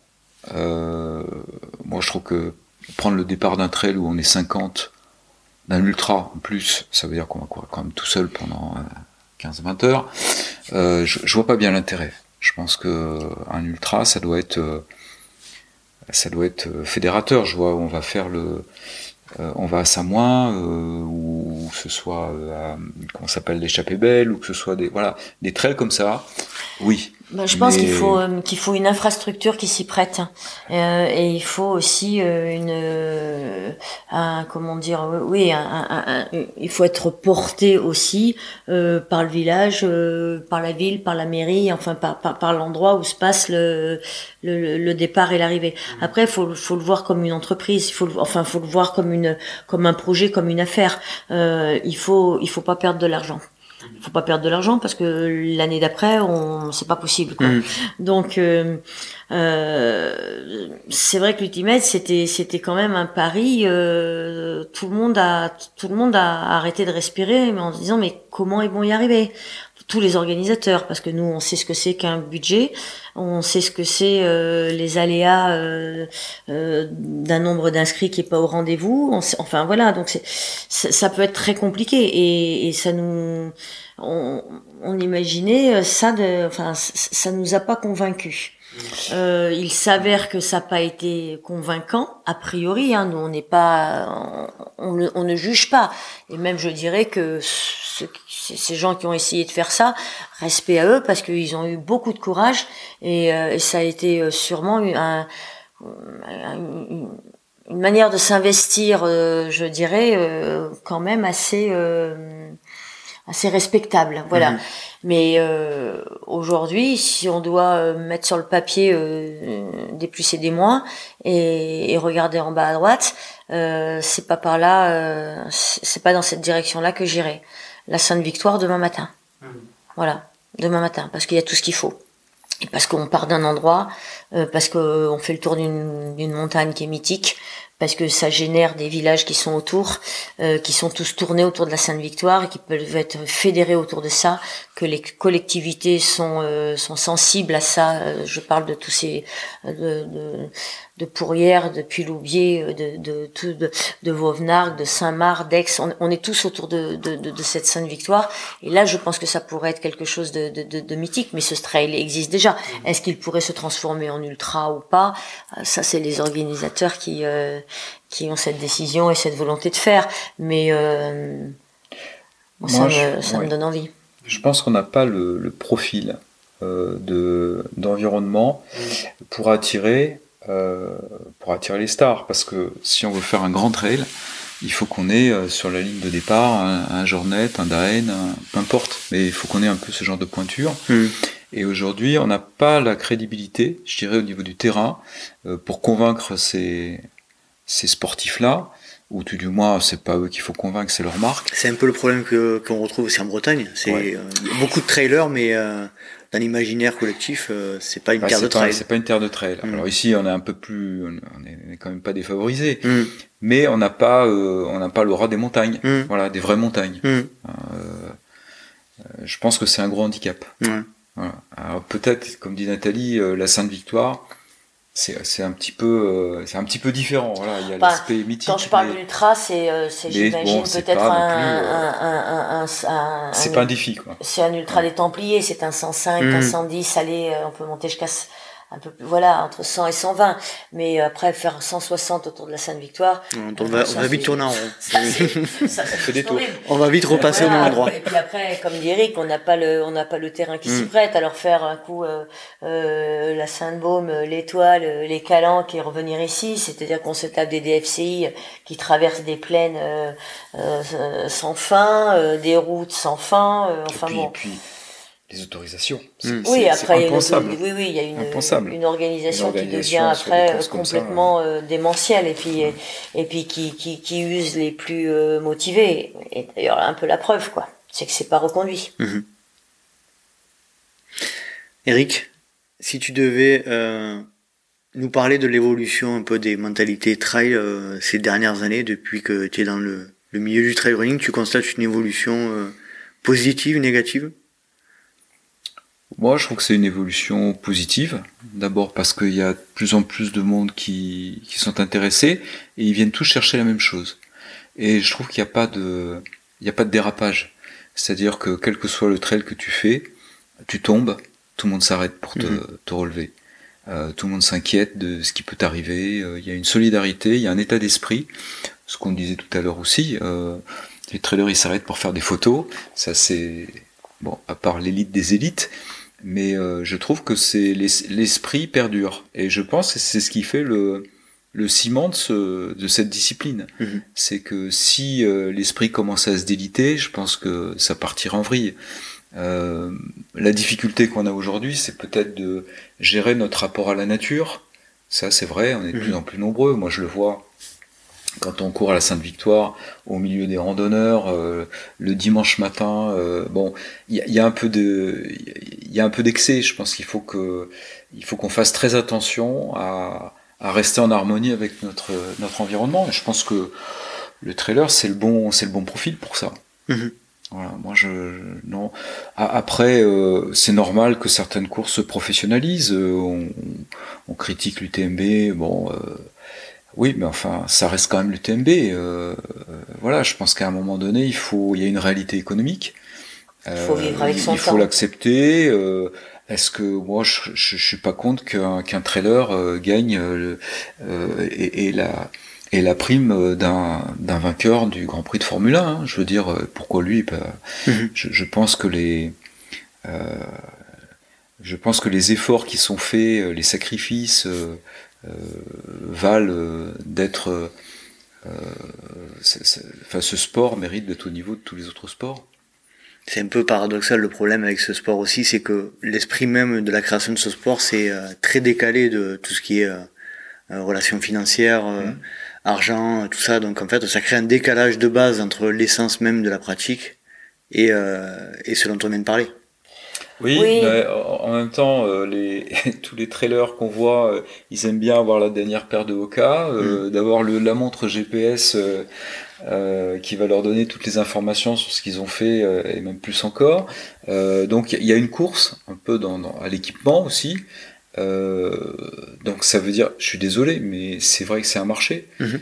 euh, oui, il faut pas le, faut pas se cacher derrière son petit doigt. Euh, et je pense que l'état d'esprit prime encore sur l'aspect, euh, sur l'aspect financier. Euh, bon, on le voit hein, sur toutes les, toutes les courses. Oui, mais après il y a une évolution du sport. Il y a une évolution du sport, mais je pense que l'évolution, pour moi, elle est pas, elle, elle se produit pas au détriment de l'état d'esprit. Tu le confirmes? Oui, oui, complètement, mais euh, je, je, pense à ces sports, euh, je pense au VTT il y a 30 ans par rapport au vélo de route. Euh, voilà, le, le, Tour de France euh, et le VTT aujourd'hui, il y a un monde, mais n'empêche qu'il se, il commence à se, à se recentrer et, et, quand on voit ces, ces, ces, champions de VTT qui à l'époque étaient des, des, petits jeunes qui, qui faisaient du vélo dans la forêt, il y a une évolution et, et avec une avec une, une, logique financière euh, qui, qui, est normale. Le ski, c'est exactement pareil. La, la, voile et la planche à voile, le, le, le ski, euh, le surf et le, et le ski de piste, c'est des, c'est des jeux de sport euh, qui ont, qui, qui, qui, qui, viennent en parallèle de, de, de, de sports qui sont très euh, qui sont très structurés autour de fédérations qui sont des anciennes fédérations et qui et qui voient ces ces, ces sports nouveaux arriver. Euh, alors bien sûr qu'à un moment donné, euh, j'espère d'ailleurs qu'il y aura autant d'argent euh, chez les uns que chez les autres, parce que c'est pas normal qu'un champion de VTT gagne moins que le champion du Tour de France, et c'est pas normal aujourd'hui. Et encore que dans l'athlète, c'est encore pas pareil.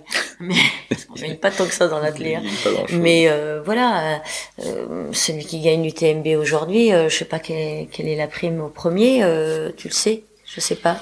Je, je, je, connais à peu près la prime euh, sur le Golden Trail Series, mais c'est des circuits privés, donc euh, mais ça, ça, ça c'est quelques milliers d'euros. C'est hein. quelques milliers d'euros. Quelques, quelques milliers d'euros. Voilà, c'est insignifiant. Alors après, est-ce que est-ce que euh, l'argent va devenir le nerf de la guerre? Je sais pas, mais quand je vois ces trailers qui donnent tout et qui sont des des semi-professionnels euh, ou pratiquement des professionnels, mais qui peuvent pas vivre parce que ils ont pratiquement euh, pas de quoi manger. Euh, enfin, c'est un c'est une vision de l'esprit, hein, mais c'est pas normal non plus. Donc après, on peut pas d'un côté décrier cet aspect financier qui qui, qui, qui, vient dans un sport on fait que c'est pas la maison des bisounours, quoi. On fait pas que regarder les papillons aussi. Les cas faut bien aller se les acheter. Le mm. GPS aussi, faut bien la payer. Voilà. Donc euh, tout ça, c'est c'est une c'est un équilibre à un moment donné qu'il faut savoir accepter.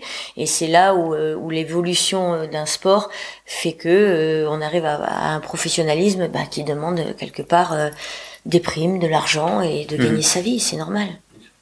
Après, moi, je vois de, on, a la chance tous les ans d'avoir euh, donc une nouvelle génération qui arrive. Hein. Euh, on a 50 nouveaux adhérents qui arrivent, donc c'est, on va dire, c'est en général des regards neufs sur Mhm. la, sur le trail, et ce regard est toujours le même. C'est-à-dire, ils viennent chercher vraiment euh, cette chose, euh, ce rapport à la nature, euh, cette authenticité, euh, cette convivialité, euh, et puis un peu de dépassement de soi, bien sûr, même Mhm. beaucoup. Mais voilà, c'est un peu les, les ingrédients qu'on va retrouver. euh, Les socles sont là. et, et qui se qui se répètent d'année en année. Je veux Mhm. dire, il n'y a pas de dérive. Euh, Les socles, les socles de l'esprit trail sont, Oui. d'après Oui. vous, sont bien là. Ouais. Après nos grands champions, euh, ils ont euh, ils ont encore cette euh, cette attitude, cette culture, cet ADN. On, on le voit à l'arrivée des courses, on le voit sur les podiums, on le ressent à travers leurs discours, à travers leurs euh, leurs articles. C'est quand même des gens qui sont profondément euh, euh, touchés et euh, passionné et, et, et, et, passionnés euh, et passionnés quand on voit qu'ils qui, qui, qui peuvent encore arriver sur sur des lignes la main dans la main avec euh, euh, avec le second qui était 10 mètres derrière ils l'attendent ou 10 mètres devant. Enfin voilà quoi. C'est euh, c'est pas ce qu'on peut voir euh, dans d'autres sports euh, euh, ou à, même à d'autres niveaux euh, bien moindres hein. non je pense que il y a quand même euh, un, un esprit qui est, qui est, qui est cimenté par cette euh, par cette valeur euh, qui est euh, qui est l'essence même du trail. Après, il y a de l'argent dedans, Mm. un peu plus, bien sûr. Mais j'espère qu'il y en aura encore un peu plus pour qu'ils arrivent à, à un moment donné à gagner leur vie correctement et à s'entraîner correctement. Et avec Satelet, on va les on va les élever dès tout petits, puisque nous cette année nous avons créé une section trail jeune Oui. Euh, pour partir de 6-7 ans jusqu'à jusqu'à 17 ans. Parce que c'est une pratique qui est très encadrée au niveau compétition, hein, on peut pas dépasser certaines distances. Euh, Et on a beaucoup de parents euh, qui font du trail, qui ont dit, mais enfin, mais qu'attendez-vous pour créer une section trail? Donc on a lancé ça cette année. Euh, ça démarre tout doucement, parce que c'est nouveau. Euh, là aussi encore, il a fallu imposer nos, nos idées hein, au club, hein, parce que le trail jeune, c'est une spécialisation, ça plaît pas, c'est pas dans le, c'est pas dans l'esprit de l'athlète. Mhm. Euh, voilà, bon, on le tente quand même, on verra bien, mais Et, et, et encadré euh, par toujours Expert Trail, Thomas En et partie, Olivier, oui, donc euh, vraiment encadré par on des par des trois professionnels. coachs. Et moi, j'en fais partie aussi, puisque je suis en voilà. stage aussi le, le Voilà. mercredi euh, Voilà. après-midi et le samedi, et le après, samedi. Voilà. samedi Et après-midi. je Donc, euh, suis, euh, je suis absolument euh, de, dans cinq ans, je suis convaincue de la réussite de ce Mhm. sport pour les jeunes. Mhm. J'en suis convaincue. Donc euh, c'est un peu compliqué au départ, comme tout ce qui se Bien débute sûr. et qui là, commence. je pense qu'on est vraiment précurseur des précurseurs, parce que Euh, alors là, bien sûr. rien n'existe. Il y, a, il y a très peu de. Ah, c'est le désert total, c'est un vide total. Ouais. Mais euh, je pense que ça peut, ça peut, hum, se, comment dire, ça peut fédérer euh, euh, sur une deuxième année ou une troisième année euh, vite une augmentation du volume de licenciés et, et après une, une, une émulation euh, parce que pour les jeunes Ah, il faut aussi, qu'il y ait de l'émulation quoi. ouais, Il faut qu'il y ait il faut qu'il y ait- critique, euh, Il faut qu'il y ait des petites courses et c'est pour ça que d'ailleurs euh, Thomas a suggéré à ce que au trail de mi-mai euh, on fasse, On rajoute une euh, course on rajoute pour, une euh, course euh, pour les enfants. pour les enfants. Donc c'est ce qu'on va faire Un trail, bien sûr. oui un petit trail euh, pour euh, bah, bah, pour- Évidemment. pour promouvoir euh, cette section jeune et puis euh, pour montrer pour qu'il y ait une vitrine aussi euh, sur euh, sur un événement où il y a quand même à peu près 1000 personnes euh, de, de, de, de, faire un peu notre euh, la pub de ce de cette section jeune et en espérant qu'à la rentrée prochaine il y ait un peu plus de monde. Alors, je, Et- je tiens à saluer Guillaume Prax, qui est le fondateur de l'école de trail, et, et je crois savoir que Oui. vous faites partie de, du réseau école de trail hein, pour ces pour ces deux sessions-là. Et moi, pour y avoir participé, pour y participer euh, à l'heure actuelle, euh, je vous confirme que ce sont vraiment euh, alors, il y a les petits de, de 6 à 12 et, et les ados de 12 à 17, Mhm. et je me régale. C'est Ouais. c'est du bonheur. Vraiment, c'est euh, essayer de transmettre les, les bonnes pratiques, essayer de transmettre les premières bases de cette pratique-là, c'est c'est juste le pied. Voilà, donc euh, merci de me faire participer aussi euh, à cette aventure-là. J'espère, comme vous le dites, que ça va ça va aboutir à, je pense aussi Ça quelque chose de, ça va être ça va être quelque chose. Oui, oui, c'est, je, je, je suis convaincue. Convaincue parce que euh, parce que les, les, les jeunes aussi aujourd'hui sont euh, sont sont ouverts vers l'extérieur et puis cette Ils ont cette, besoin de cette- nature, ils ont cette, besoin cette de- notion de, de voilà on a passé l'ère jeu vidéo euh, bon faut aller C'est à- pas fini. Oui, mais je veux dire, on non, mais on revient à des fondamentaux. On revient à une certaine conception de l'écologie, à une certaine, euh, un respect de la nature, un, un, respect de nos, de nos, de notre manière de vivre. Et, et c'est, c'est juste une, une ligne aujourd'hui qui est tracée. Et le trail vient vraiment corréler à cet état, à cet état d'esprit. Et c'est important. Et je pense que les parents sont très sensibles à ça. Mhm. Et, et je suis convaincue que ça, que ça va marcher. Je suis convaincue. Bon, faut un peu attendre. Mais je suis persuadé aussi. Parfait. En tout cas, c'est une très très belle initiative. Et euh, avant de terminer notre entretien, Eric, si tu veux rajouter quelque chose, c'est le moment. Pour terminer. c'est c'est euh, le c'est le choix le choix libre. De...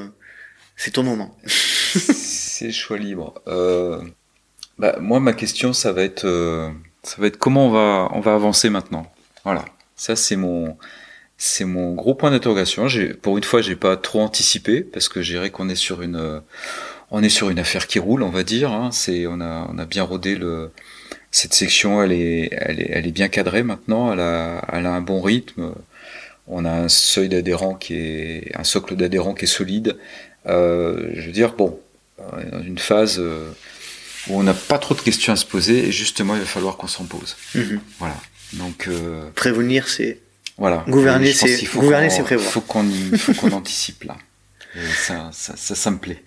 Nathalie, toi Bah moi c'est euh, moi c'est toujours dans le dans la dans, dans, la construction de la pierre qui qui vient derrière, c'est-à-dire qu'aujourd'hui on est 150.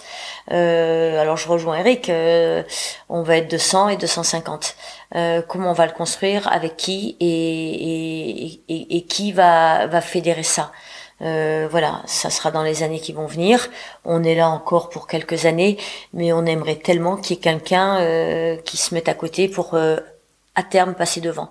Et le terme, il n'est pas le long terme, il est à court et moyen terme.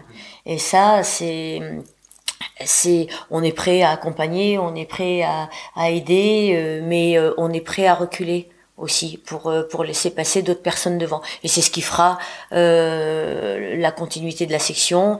Euh, et euh, et ce que je rêve pour le trail de Mimé qui est assez euh, difficile dans ce contexte il est complètement ouvert dans la section parce qu'on est au sein d'un club qui qui aujourd'hui a, a 1500 licenciés avec des salariés et une volonté de croître qui est qui est affirmée. Donc la section il faut qu'elle continue euh, mais qui, il faut que ça aille au-delà de ce qu'on a fait. Et pour aller au-delà, il faut, il faut, il faut du, du 109. Et on attend avec impatience de trouver le 109. Mm. voilà. Message passé. Très bien. Merci beaucoup. Nathalie, Eric, merci énormément pour euh, votre accueil, pour euh, ce moment ce moment. C'est la euh, première fois qu'on se prête à ce jeu. En tout cas, ça a été. Oui, alors après, nous, on est tellement, euh, on est tellement, on a, on est tellement passionné par ce sujet qu'on pourrait parler euh, euh sans s'arrêter toute la nuit. Moi, ce que je, ce que là où je suis ravie, c'est de trouver des gens comme toi qui qui sont qui ont cette même passion et cette même volonté de faire avancer le, le, trail. Alors par euh, bah, bah, par, par, par ces blogs, par ces, euh, par ce bénévolat, euh, par, par ces examens que tu es en train de passer et qui te font avancer dans ta reconversion, par notre volonté à nous de faire continuer avec nous et puis sans nous pour que ça perdure. Et, et je trouve que, que tous ces gens qui sont, qui sont passionnés par cette même qui sont fédérés par cette même passion, je dirais. Et, et ben ça, c'est ma satisfaction. Alors surtout, merci à toi, parce qu'à l'âge que tu as, tu, tu, tu vas passer devant nous, et, et on l'espère. Et, et, et, merci à toi de nous avoir... Euh, permis de, de, de parler euh, pendant deux heures euh, de, de notre passion et de, de, nous avoir fait nous retrouver aussi sur des souvenirs qu'on avait un peu oubliés, sur des années euh, qui étaient plus derrière, parce que on anticipe toujours ce qui va ce qui va devant et, et, et, ça a été un moment très agréable. Donc merci à toi Nicolas. Avec plaisir. C'était c'était un moment très agréable et et vraiment, merci beaucoup pour votre accueil et pour avoir été aussi transparent sur tous les aspects. Euh, de votre pratique, de la gestion du club, de la gestion du trail mimé. Et je vous souhaite vraiment tout le meilleur euh, pour les années à venir, pour euh, pourquoi pas un autre trail ailleurs, je ne sais pas. pourquoi, pas. Mais en tout cas, merci encore une fois de votre accueil et puis je vous souhaite une bonne soirée. Merci, merci, Nicolas, merci, beaucoup. Salut. Merci bien. À moi. Et voilà, cet épisode est à présent terminé. Si vous souhaitez rejoindre la communauté du LTP sur les réseaux sociaux, rien de plus simple, rendez-vous sur Facebook ou Instagram à Let's Try le podcast, mais vous pouvez également me rejoindre sur LinkedIn ou Strava à Nicolas Bienneuf. Vous pouvez également vous inscrire à la newsletter mensuelle que j'envoie tous les mois. Vous trouverez sans aucun souci le lien sur tous les moyens de communication. J'espère vous retrouver pour un prochain numéro du Let's Try Podcast. Et d'ici là, n'oubliez pas, si vous pensez que c'est impossible, faites-le pour vous prouver que vous aviez tort. Salut, salut